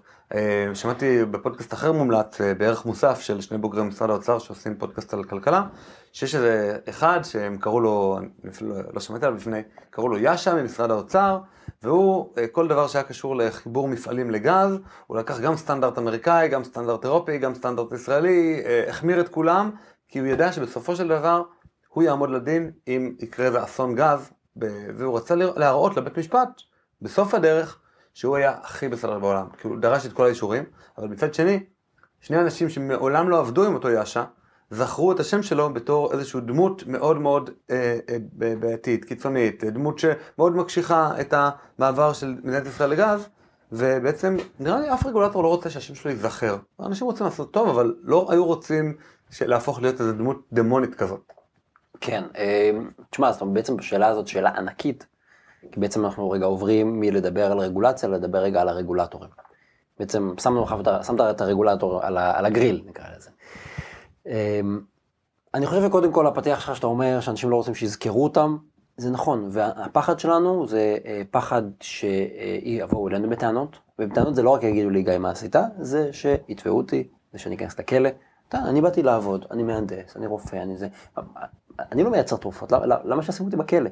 פתאום מישהו שהוא בא לעשות טוב, אמרנו, משרד הבריאות רוצה להגן על הבריאות של אזרחי ישראל מפני אנשים אחרים שמסכנים את הציבור, פתאום הוא בסיכון להיכנס לכלא. זה מאוד מאוד לא מתחבר. וגם יש פה עוד איזה, אגב, סוג של הטעיה, הפחד שלנו מחרטה. הפחד שלי מלעשות משהו ולגלות שהוא היה לא טוב. אני מעדיף לא לאשר תרופה, שכלום לא יקרה, גם לא דברים טובים, מאשר שאני אאשר תרופה וקרו דברים רעים. ולכן, אני בעצם מעדיף להיות יותר שומר בשער, לחסום יותר מאשר לאשר יותר. גם אם, גם אם זה אה, שקול בדיוק אחד לשני, אני אעדיף להיות יותר, אה, נקרא לזה, שולל מאשר מאפשר. אז בקטן, אם אני רגע עונה לשאלה ספציפית עם ה-FDA, יש משהו שה-FDA עושה בשנים האחרונות יותר ויותר וזה נכון, הוא אומר, אני אתן לך אישור על בסיס מידע חלקי, כי גם לך יש מידע חלקי, גם לי יש מידע חלקי, ואנחנו נעשה עוד ניסויים קליניים לאורך הש... חיי השיווק של התרופה. במיוחד גם אם התרופה מכוונת לפלח שוק אה, קטן, שלא כלכלי לייצר לו תרופה, אז יש גם פטורים, פטורים מיוחדים, זאת אומרת, אם התרופה משמשת אה, נגיד אחד למיליון אנשים, ועוד כל מיני תנאים קטנים שאני לא מומחה בהם, אז אתה בעצם צריך לעבור רק חלק מהאישורים של ה-FDA, לא את כל האישורים, ו... אבל גם בדברים אחרים, הם אומרים, אני אעשה לך הליך, נעשה שליש מהתהליך, נראה שזה בסדר ככה בגבולות גזרה הקיצוניים, ותוך כדי נראה, ואני אומר לך, יכול להיות שאני אחליט שאתה, אני אומר לך לעשות ריקול ותוריד אותו מהמעדפים, אבל נתגלגל תוך כדי תנועה. אגב, צריך להגיד שמה שדיברנו עכשיו על תרופה, אפשר גם לדבר ברמת המדינה. תחשוב נגיד ישראל, רישוי של תרופות בישראל, אם כל תהליך הרישוי של תרופות בישראל הוא מאוד יקר, אז אתה דיברת על uh, תרופה של מישהו שחולה אחד מיליון אנשים, כן. אבל ישראל היא בעצם שוק, שוק קטן. שוק קטן. אז בעצם ישראל היא כמו נגיד כל, ה, כל הילדים שיש להם איזה סוג אה, אה, מאוד מאוד נדיר של אוטיזם בארצות הברית, יכול להיות שזה בעצם כל השוק הישראלי בתרופות, אפילו אקמול. ואז אני אומר לעצמי, אם אני יצרן תרופות, נגיד פייזר כזה, אני אומר, ישראל, זה משפט שאמרו לי המון פעמים, ישראל, מדינה קטנה, רגולציה גדולה, לא תודה, נשאר בחוץ. ואז אנחנו בעצם נשארים עם מעט מאוד פירמות, שבעצם יוצרים מחירים של אה, קרטל, או שבכלל אין את הדבר הזה. לא, אני יכול כן, להגיד לך אבל- מתרופות וטרינריות למשל, כי השוק, מה לעשות, יש פחות כלבים מאשר בני אדם בישראל. כן, וגם הכוח קנייה של הכלבים הוא יותר קטן. כן, לא, אבל אפילו יש לך כלב, אתה רוצה לדאוג לו, יש לך חתול, אתה רוצה לדאוג לו, יש פחות כוח, פחות, פחות כאלה, אז אמ, זה- התמריץ הכלכלי עוד יותר נמוך, ויש פשוט תרופות שפשוט לא מגיעות לכאן. בכלל, בכלל, בכלל, לא מונופול ולא זה. הכי גרוע זה לא מונופול של אחד, זה אפס. אין בכלל. הווטרינר רוצה לתת לך, לא יודע, הוא צריך להבריח לך את התרופות, הוא ישלח אותך לחו"ל לקנות תרופות, אני לא יודע. בישראל אין להשיג את זה, וזה נורא. אבל בואו רגע נדבר על הרגולטורים, כי בעצם שאלת שאלה על מה הסיפור של הרגולטור. אז כן, תשמע, יש פה איזה אה, משהו שצריך להבין בכלל, כל המערכת של הרגולציה, גם בישראל וגם בעולם. רגולטור בא לנהל סיכונים לציבור, בא להגן עליך ועליי, אבל הוא גם לא זה שמסכן אותנו. זה לא כמו חברה עם מפעל שהוא שופך את הביוב שלו ל- לים והוא צריך לראות איך הוא מצמצם את הפגיעה.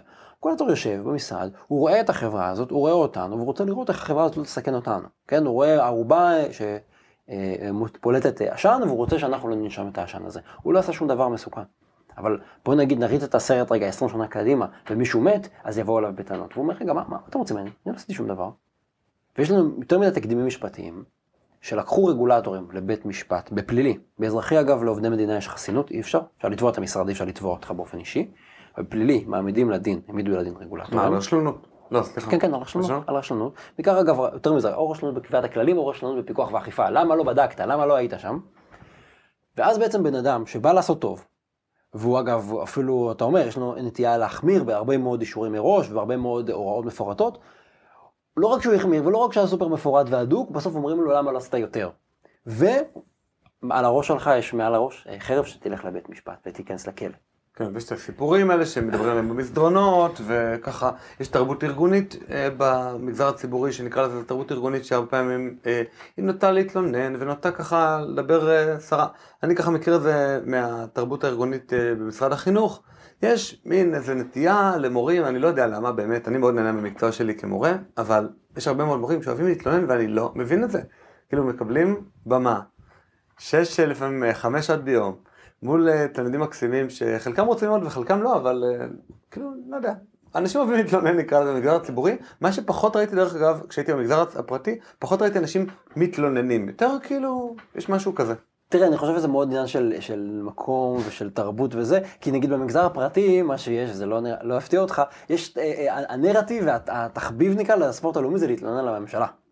כן, אז, זה נכון. אז כל אחד צריך להתלונן על משהו, בסוף בסדר. כולם מתלוננים על הממשלה. מי? שבמגזר הציבורי מתלונן על הממשלה, ומי שבמגזר הפרטי מתלונן על הממשלה. העיקר שאתה יודעים לאן להתלונן, אתה יודע, מתלוננים למעלה. כן. אבל, אבל, באמת, נטייה חזקה ל- לחפש אלוהים, שיהיה אבא ואמא. אז אתה צריך או אלוהים, אתה צריך ממשלה, כל אחד וה... כן, והפילוס- שלו. הפילוסופיה של הדת שלו, כן. אבל, אבל הקטע הזה שאתה רואה, שאנשים מסתובבים, ויש נרטיב, יש סיפור ופחד בתוך הממשלה, שיכניס אותך לכלא. אם דיברת על מורים למשל, תחשוב שאתה מורה לתנ"ך, בתיכון או בחטיבת ביניים, חטיבת ביניים נראה לי הכי מפחיד. מאוד קשה לדמיין את זה. כזה, אני, אני, אני יודע, אבל זאת, ככה, תעשה מאמץ כזה, נעשה דמיון מודרך, נשים מוזיקה כזאת אה, מרגיעה ברקע. למאזינים בעיקר. כן, אתה מלמד, אה, צריך להגיד לה- לעורך סאונד, כן, תן לי, תן לי קיו. כן. אה, אתה, אתה, אתה מלמד את- תנ"ך, כיתה ח', זה גם ילדים שהם ככה בשיא ההורמונים שלהם, והודיע לך מנהל בית הספר שיש עוד חודש טיול שנתי למדבר יהודה, נכון, זה תמיד מדבר יהודה, ועכשיו אתה צריך לקחת 30 תלמידים שהם הלומי הורמונים במדבר, מעל המצוקים, ואתה צריך להשגיח עליהם, שאגב, אתה מורה לתנ"ך, אתה לא בדיוק מורה דרך, בטח לא יודע לתפוס אותם חזק. לא, וגם אסור לך. כן. אסור. בוא נגיד להם שמותר לך, הם 30, אתה אחד. הם, מפוצצים באדרנלין. נגיד שמותר לך. לתפוס אותם, אסור לך להעניש אותם במכות. אז לא רגע להעניש. לא, אני אומר, כבר, אין הרתעה. כלומר, אתה המורה אחד, אתה יודע, אני אספר לך כאילו סתם מתוך אה, חוויות של חברים שלי, ככה כדי שלא נפליל את עצמי יותר מדי, או אנשים אחרים, ספציפיים. אתה בעצם יודע שאם אתה נוגע בתלמיד בצורה שנראית לא נכונה, או נראית אלימה, או נראית לא לפי הסטנדרטים, לא. או שפתאום אחד התלמידים האחרים בדרך שלו, בתור איזשהו ילד, Mm. הוא, יפ, הוא, הוא יעזור לו, הוא יגיד, בעדות, בטח, הוא תפס אותו חזק, הוא עשה לו כך וכך. אז אתה תאבד את המקצוע שלך בהוראה לכל החיים. לעומת זאת, אה, עליי בשנה שעברה אה, זרקו עליי כיסא. עכשיו, ברור שאם מורה היה זורק כיסא לתלמיד, כמובן שבעיני כל החברה הישראלית הוא לא ראוי להוראה. אבל התלמיד הזה, כרגע, אה, קיבל השעה שלושה ימים וחזר לאותו לאותו מורה, לאותו אה, כיתה, ולא קרה לו כלום מעבר לאותו דבר. דרך אגב, אלה הכללים. פשוט נכון. לא ניתן לעשות דברים לתלמידים. אז בעצם יש לנו כאן שתי, אה, שני צדדים, המורה והתלמידים. אם המורה יעשה משהו אפילו קצת חריג, הוא מיד יושעה מתפקידו, יירשם בתיק האישי במשרד החינוך, או אה, יאבד את המקצוע. ואם התלמיד יעשה משהו, יגיד, זה משובת נעורים. אבל בוא נמשיך עם נכון, הסיפור. אבל, עם, אבל אה, בוא, אתה צודק לגמרי, יש פה את העניין של לך את כלי העבודה נקרא לזה כדי לעשות את זה, אבל כן. בוא נגיד גם שאתה לא צריך להפעיל לחץ פיזי. יש 30 אה, תלמידים עם יש הורמונים. 30 תלמידים והם הלומי הורמונים והם קופצים ורצים במדבר ואתה יודע, והם רצים וזה המצוק וזה, מה היכולת שלך באמת למנוע מאחד מהם שעומד עומד על קצה המצוק ואתה אומר לו, דני, תתרחק מהקצה, הוא עושה לך, אה, דני תתרחק, והוא מחליק ונופל, מה אתה יכול לעשות? והם 30, אז יש לך, בוא נגיד שהם שניים כאלה עכשיו, ואתה כן. לא, וכל אחד במקום אחר, ואתה לא יכול להציל אותם, ויש סיפור, מורים אה, הועמד- הועמדו לדין על תלמידים שנפצעו בטיולים שנתיים, ומורים אומרים, אני באתי ללמד בכיתה. עזוב רגע, מותר, בוא נגיד שמותר לך להפעיל, מותר לך לה- להרביץ תלמידים, אוקיי? כל, כל, כן. כל, כל, גם מורה מקבל שוטגן ויכול לראות תלמידים, מעולה. אתה אומר, אני באתי ללמד תנ"ך בבית ספר. פתאום אני צריך לשמור עליהם שהם לא יתאבדו לי מכל מיני מצוקים, ואם הם קופצים ומשתוללים, אני יכול להיכנס לכלא. וואו, רגע, מה קורה פה? ויש מורים שלא מוכנים לצאת לטיולים שנתיים בגלל הדבר הזה, כן. אני לא מוכן לקחת את האחריות. כן, ואני יכול להגיד לך גם, אה, אה, אימא שלי מורה, גם ככה, מככה, אה, עבודה שיצא לי לעבוד במשרד החינוך, המורים אומרים, לא, זה שאני לא ישן שלושה ימים, ניחא. זה שזה זה, זה, זה מתיש, זה מעייף, ניחא. זה שזה לא בתפקיד שלי בכלל, אני לא, לא מבין את הסיפור הזה, וזה לא הכיף שלי לרדוף ולצעוק אחרי שלושה ילדים, הכל בסדר, אני אעשה את זה. אבל בחייאת, למה אתם שמים את הראש שלי על הגיליוטינה שיכולים מחר בוקר להגיד נגדי כתב אישום פלילי? זה, זה גם, תראה, יש אנשים שאוהבים סיכון, אז הם הולכים לסטארט-אפים ולקרנות הון סיכון ולוקחים סיכון. אנשים בדרך כלל שלא רוצים סיכון, הולכים לעבוד בארגון גדול, רוצים לעבוד, אתה עובד את ה-7 עד 4 שלך וזה, ואז פתאום האנשים האלה מוצאים את עצמם בהכי הכי סיכון, שהפרקליטות תגיש נגדם כתב אישום פלילי. וזה פה פוגש אותם, והמורים פה ממש כמו רגולטור, כי המורה לא מסכן את הילד, המורה לא דוחף את הילד, הוא אומר די, תתרחק מקצה המצוק, הוא אמור להגן עליו, ועם זאת, הוא אחראי כשמשהו רע קורה. כן, וכמובן שכולנו מכירים את זה שכולנו חכמים יותר בדיעבד. תמיד כשהם מספרים, יש איזה פסק דין מאוד מפורסם, נקרא פסק דין בש, בתחום של אה, רשלנות. בעצם אה, מישהו אה, שם מקרר בחצר שלו בשנות ה-70, 80, אני כבר לא זוכר בדיוק מתי, ושני ילדים מסכנים נכנסו לשם, נחנקו ומתו, לצערנו. באו לאותו בש שהעמיד את המקרר בחצר ואמרו לו, תקשיב חביבי, התרשלת. עכשיו, כשמספרים את זה לכמעט כל אדם בישראל, יגידו, בטח, הוא התרשל וצריך להעניש אותו. שני ילדים מתו, מה, לא יהיה דין ולא יהיה דיין? אה, כאילו, איך יכול להיות ששני ילדים מתו ואף אחד לא יישא במחיר? מצד שני, אה, אולי באמת הוא לא צפה את זה, ואם הוא לא צפה את זה, אז זאת לא רשלנות. כלומר, לא אם הוא צפ, לא צפה את זה, אולי רשלנות זה, הרשלנות זה האם האדם מן היישוב, או האדם הסביר היה צופה את זה, ויכול להיות שאם היית עושה אה, משאל בקרב אנשים בלי, ש, שלא מכירים את פסק דין בש, האם אני אשים אה, משהו, אה, אני אנטוש מקרר, מה הסיכונים הסבירים שיקרו? אני חושב שלא יגידו שילדים ייכנסו, ישחקו, ינהלו וימותו. כלומר, דווקא צריך לצפות, לצפות את הסיכון למוות, נכון. ולא את הסיכון הכללי לקצת לא נעים ופאניקה או משהו. וזה קורה כל הזמן. נגיד, תחשוב שאתה הולך ברחוב ואתה בן אדם לא כל כך נחמד ואתה אוכל שקית של חטיף ואתה זורק אותה על או המדרכה. בננה, שזה יותר קלאסי. כן, אבל בננה זה באמת הקלאסי, כן? אתה אכלת חטיף עכשיו, לא משנה, חטיף אה, בוטנים. אה, כלשהו, וזרקת אותו, זה ממש לא יפה, מצחק, אתה מזהם את הסביבה, אבל אה, אם ילד ידרוך על זה, יחליק ליפול, לשבור את הראש, אגיד לך, אתה התרשלת, אתה היית צריך לדעת שילדים יכולים להחליק על שקית של במבה. כן, כי ילדים רצים, ילדים רודפים כן. אחד אחרי השני. אז בננה יגיד לך בוודאי, מה, ראית צ'רלי צ'פלין? אף אחד כבר לא רואה צ'רלי צ'פלין. אבל, אבל, אבל, אבל עכשיו חטיף, זה, עכשיו אתה צריך לצפות את זה. כנ"ל, בוא נגיד, זורק קופסת פלסטיק. עכשיו, פלסטיק אין לו חיכוך, גם אתה דורך ומתחלק ונופל. עכשיו, אז בדיעבד, בוודאי זה המסוכן. אנחנו לומדים סיכונים כל הזמן. האם אז, ב, לכתחילה, זה באמת היה דבר שהיה צריך להימנע ממנו? קשה להגיד. והבעיה היא שיש דבר, תמיד יש סיכון, ותמיד יקרו דברים רעים. גם התרופה הממש ממש טובה שלך, יהיה לה תופעות לוואי, אני מבטיח לך מישהו ימות מזה, כמו שאנשים מתים בכ- בכבישים. בהגדרה, דברים רעים יקרו. אבל אם אני הולך, אומר, אה, אם משהו קרה, אז זה אומר שזה רע וכל המערכת כשלה, אז אנחנו בבעיה, כי בעצם אומרים שאנחנו רוצים אפס אסונות, ואין אין מצב של אפס אסונות. זאת אומרת, אני יכול להבטיח לך, אני יכול להבטיח למאזינים, אנחנו עכשיו, אה, מה זה, 30 לינואר היום? אנחנו בתחילת שנת 2020, אה, הולכים, הולכות להיות שריפות בישראל. אנשים הולכים לטבוע בים, בקיץ, מבטיח לך.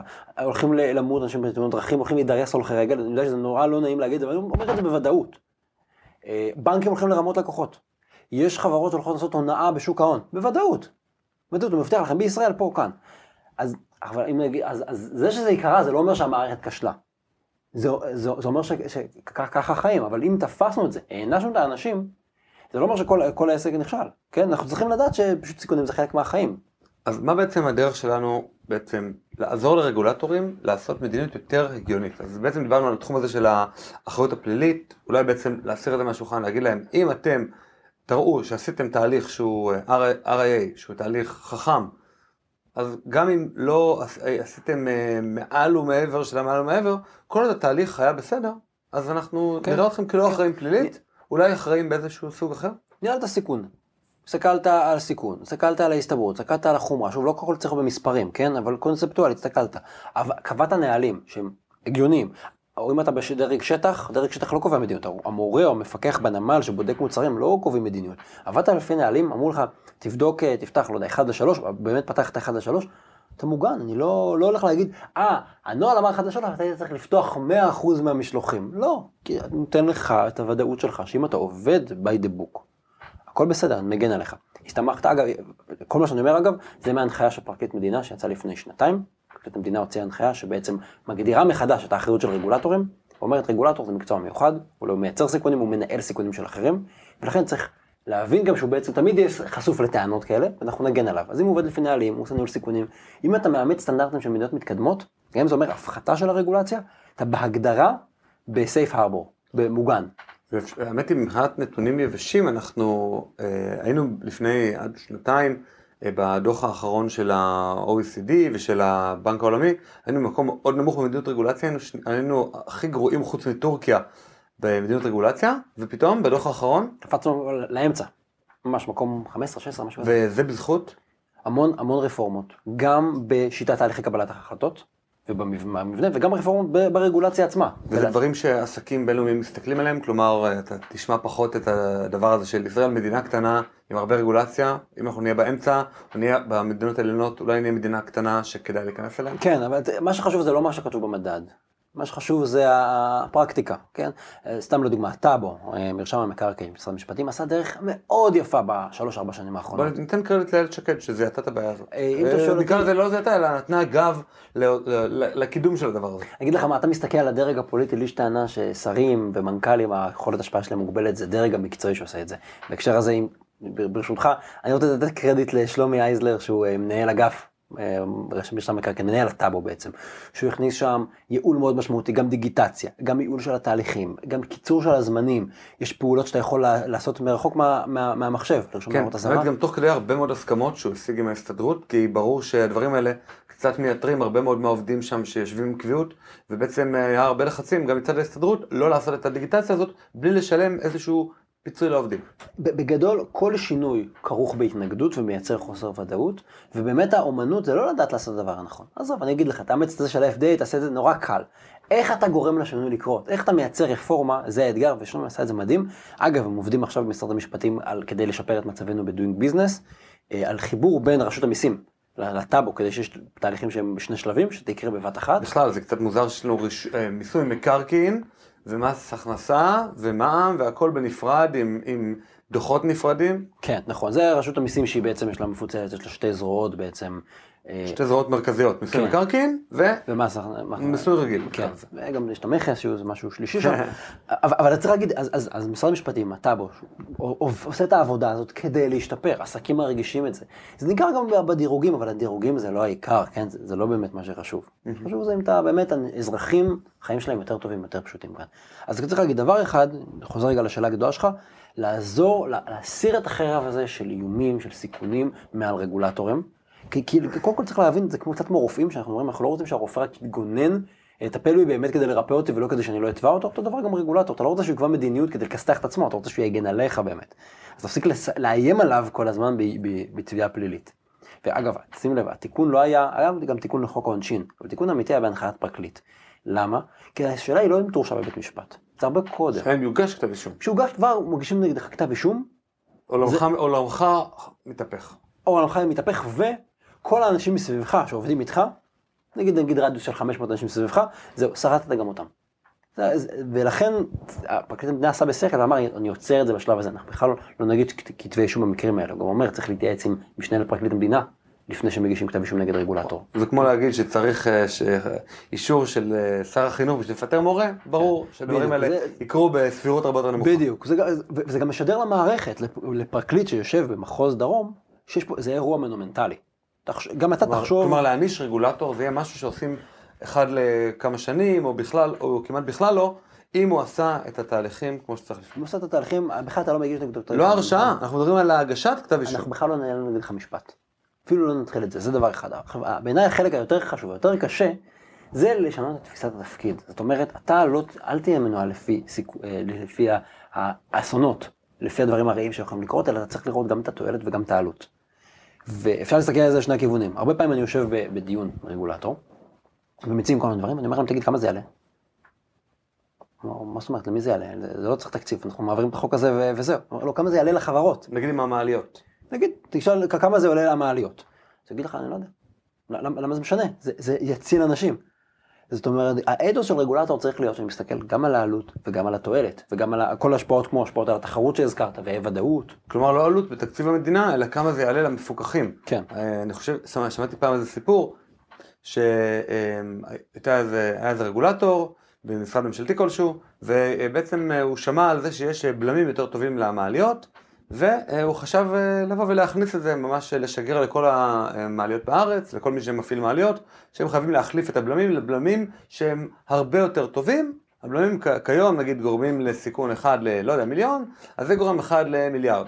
השאלה היא כמה העלות של החלפת כל המעליות בארץ בבלמים היותר טובים, אז העלות הייתה אסטרונומית למשק, אבל הוא לא חשב על זה כי הוא לא עשה RIA. כן.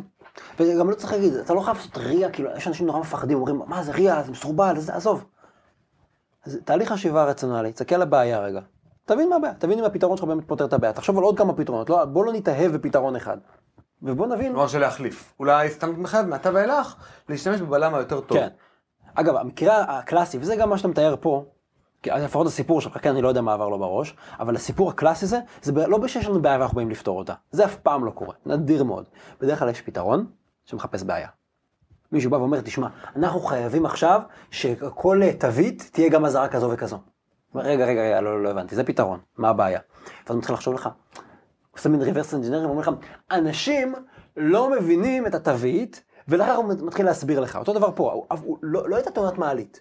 הוא לא, הוא, לא, הוא, לא, הוא לא אמר, הסיכון בלתי נסבל, אני חייב אמצעי בטיחות יותר טוב. שמעתי על אמצעי ממש טוב, בוא נחייב אותו.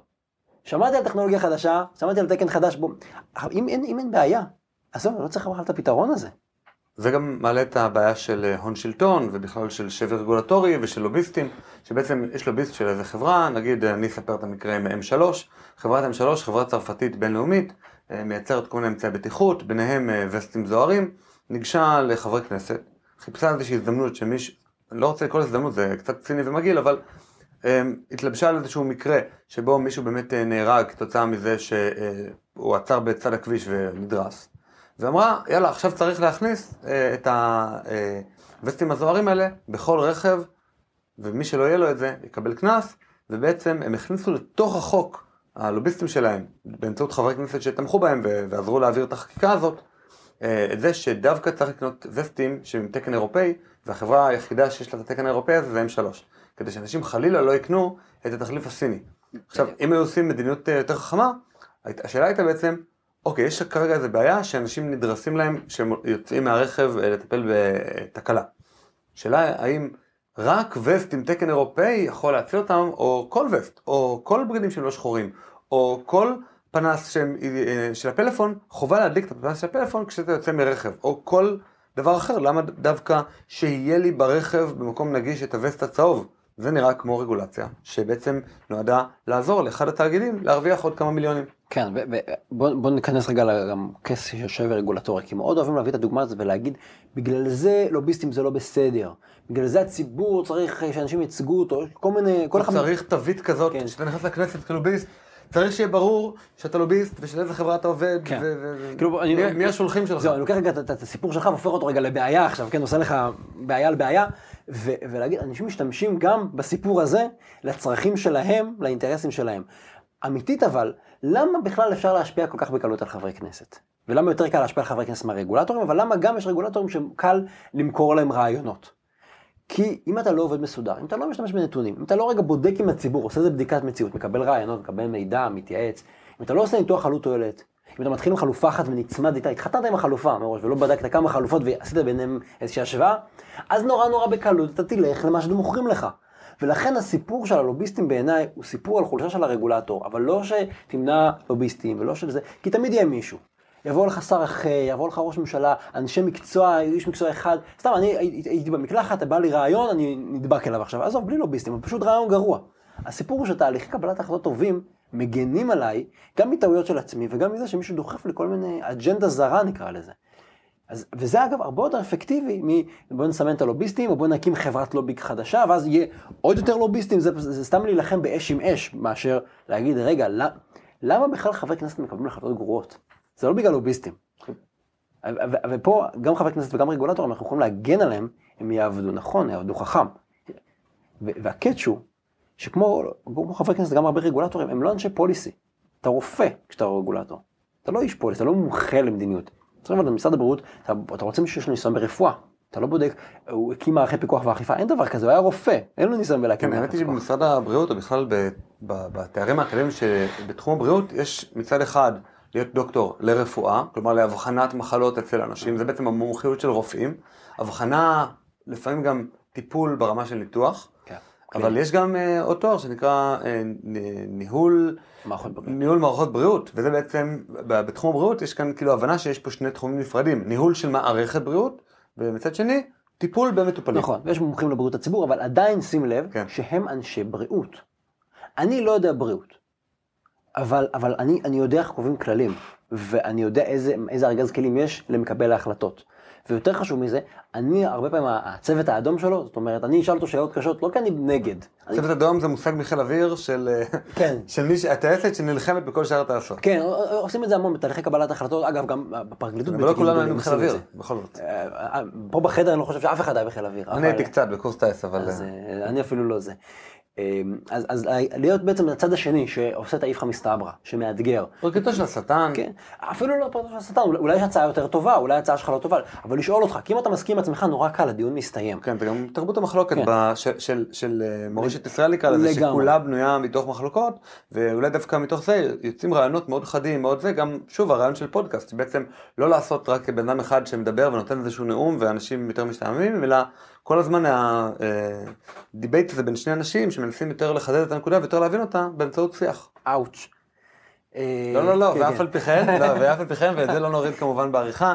אה, ככה גם לקראת סיום, אני מאוד רוצה להמליץ על הפודקאסט שלך, על הרגולטור, אני למדתי ממנו הרבה, האזנתי לכל הפודקאסט מההתחלה ועד הסוף, אפילו שני הפרקים האחרונים שיצאו בשבועיים האחרונים, אז ככה, זאת ההמלצה שלי, ואם לך יש גם המלצה ככה, אה, לקראת סיום, שהיא לא פודקאסט על משמעות, זה לא צריך להמליץ, אז אני ממש אשמח לשמוע ככה למאזינים שלנו שהיו בעצם רוצים אולי להרחיב אה, את הדעת שלהם בתחומים שאתה עוסק בהם או בכלל. אמ, בתחומים שאני עוסק בהם כמעט אין מי שמדבר על רגולציה, שזה קצת עצוב, אבל הזכרת את ערך מוסף, ובעיניי ערך מוסף שאני מקווה שהם יחזרו לעשות פרקים. כן, הם הפסיקו בשנה האחרונה, אני חושב. כן, אה, ליאור תבורי וטל וולפסון, אה, שניהם יוצאי משרד האוצר, חברים טובים, עושים עבודה נהדרת בלקחת סוגיות כלכליות. ממקרו של מקרו, ולפעמים לקחת נושא צד כזה, הופכים את זה לסופר נגיש, בחלק משמעותי מהפרקים גם מארחים אנשים, ממש ממש מומלץ. אה, יש גם את הבלוג נער אוצר שהוא, שהוא נפלא, שזה של וולפסון, נכון? של, לא, של, של ליאור תבורי. אה, של תבורי? אה, מצוין, מצוין ממש, נכון, אחלה המלצות. ובאמת אנשים שעוזרים להבין את הדינמיקה שמאחורי דברים. וגם אם לא למדתם כלכלה, אתם תבינו טוב וגם תגלו שלא צריך להיות, לעשות תואר בכלכלה כדי להבין איך עובדת הכלכלה.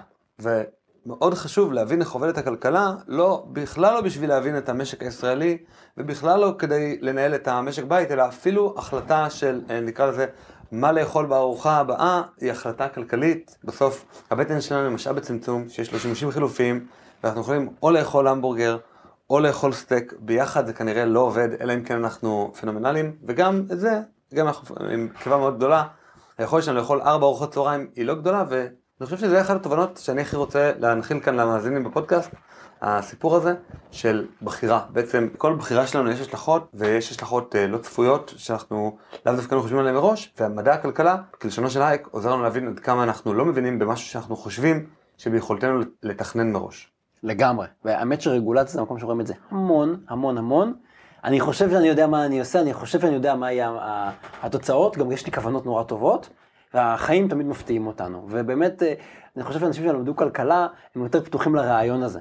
כי אני אגיד, אני כעורך דין, משפטים, יש מטרה, יש לה תכלית ראויה, ויאללה, הולכים להשיג אותה. וכלכלנים הם תמיד כזה, אוקיי, זה מה שאתה רוצה לעשות. בוא נבדוק, בוא, בוא נראה. וגם בסוף נבדוק את זה, ובסוף, ובוא נראה מה יקרה בפועל. יש איזה מין צניעות כזאת מול, ה, מול העתיד, מול המציאות. כן, טוב, תודה רבה. עד כאן הרעיון עם תמיר דורטל כפרק אורח שנתתי במסגרת הפודקאסט על המשמעות. התכנים כמובן משקפים את דעותיי בלבד. ואני מזכיר שוב, אתם מוזמנים לספר לי דרך האתר regulator.online או דרך הפייסבוק או הטוויטר על מה הייתם רוצים לשמוע. ספרו לי איזה נושאים, איזה אנשים, אילו סוגיות מעניינות אתכם, ככה נדע להתמקד בהם בפודקאסט בהמשך. תודה רבה.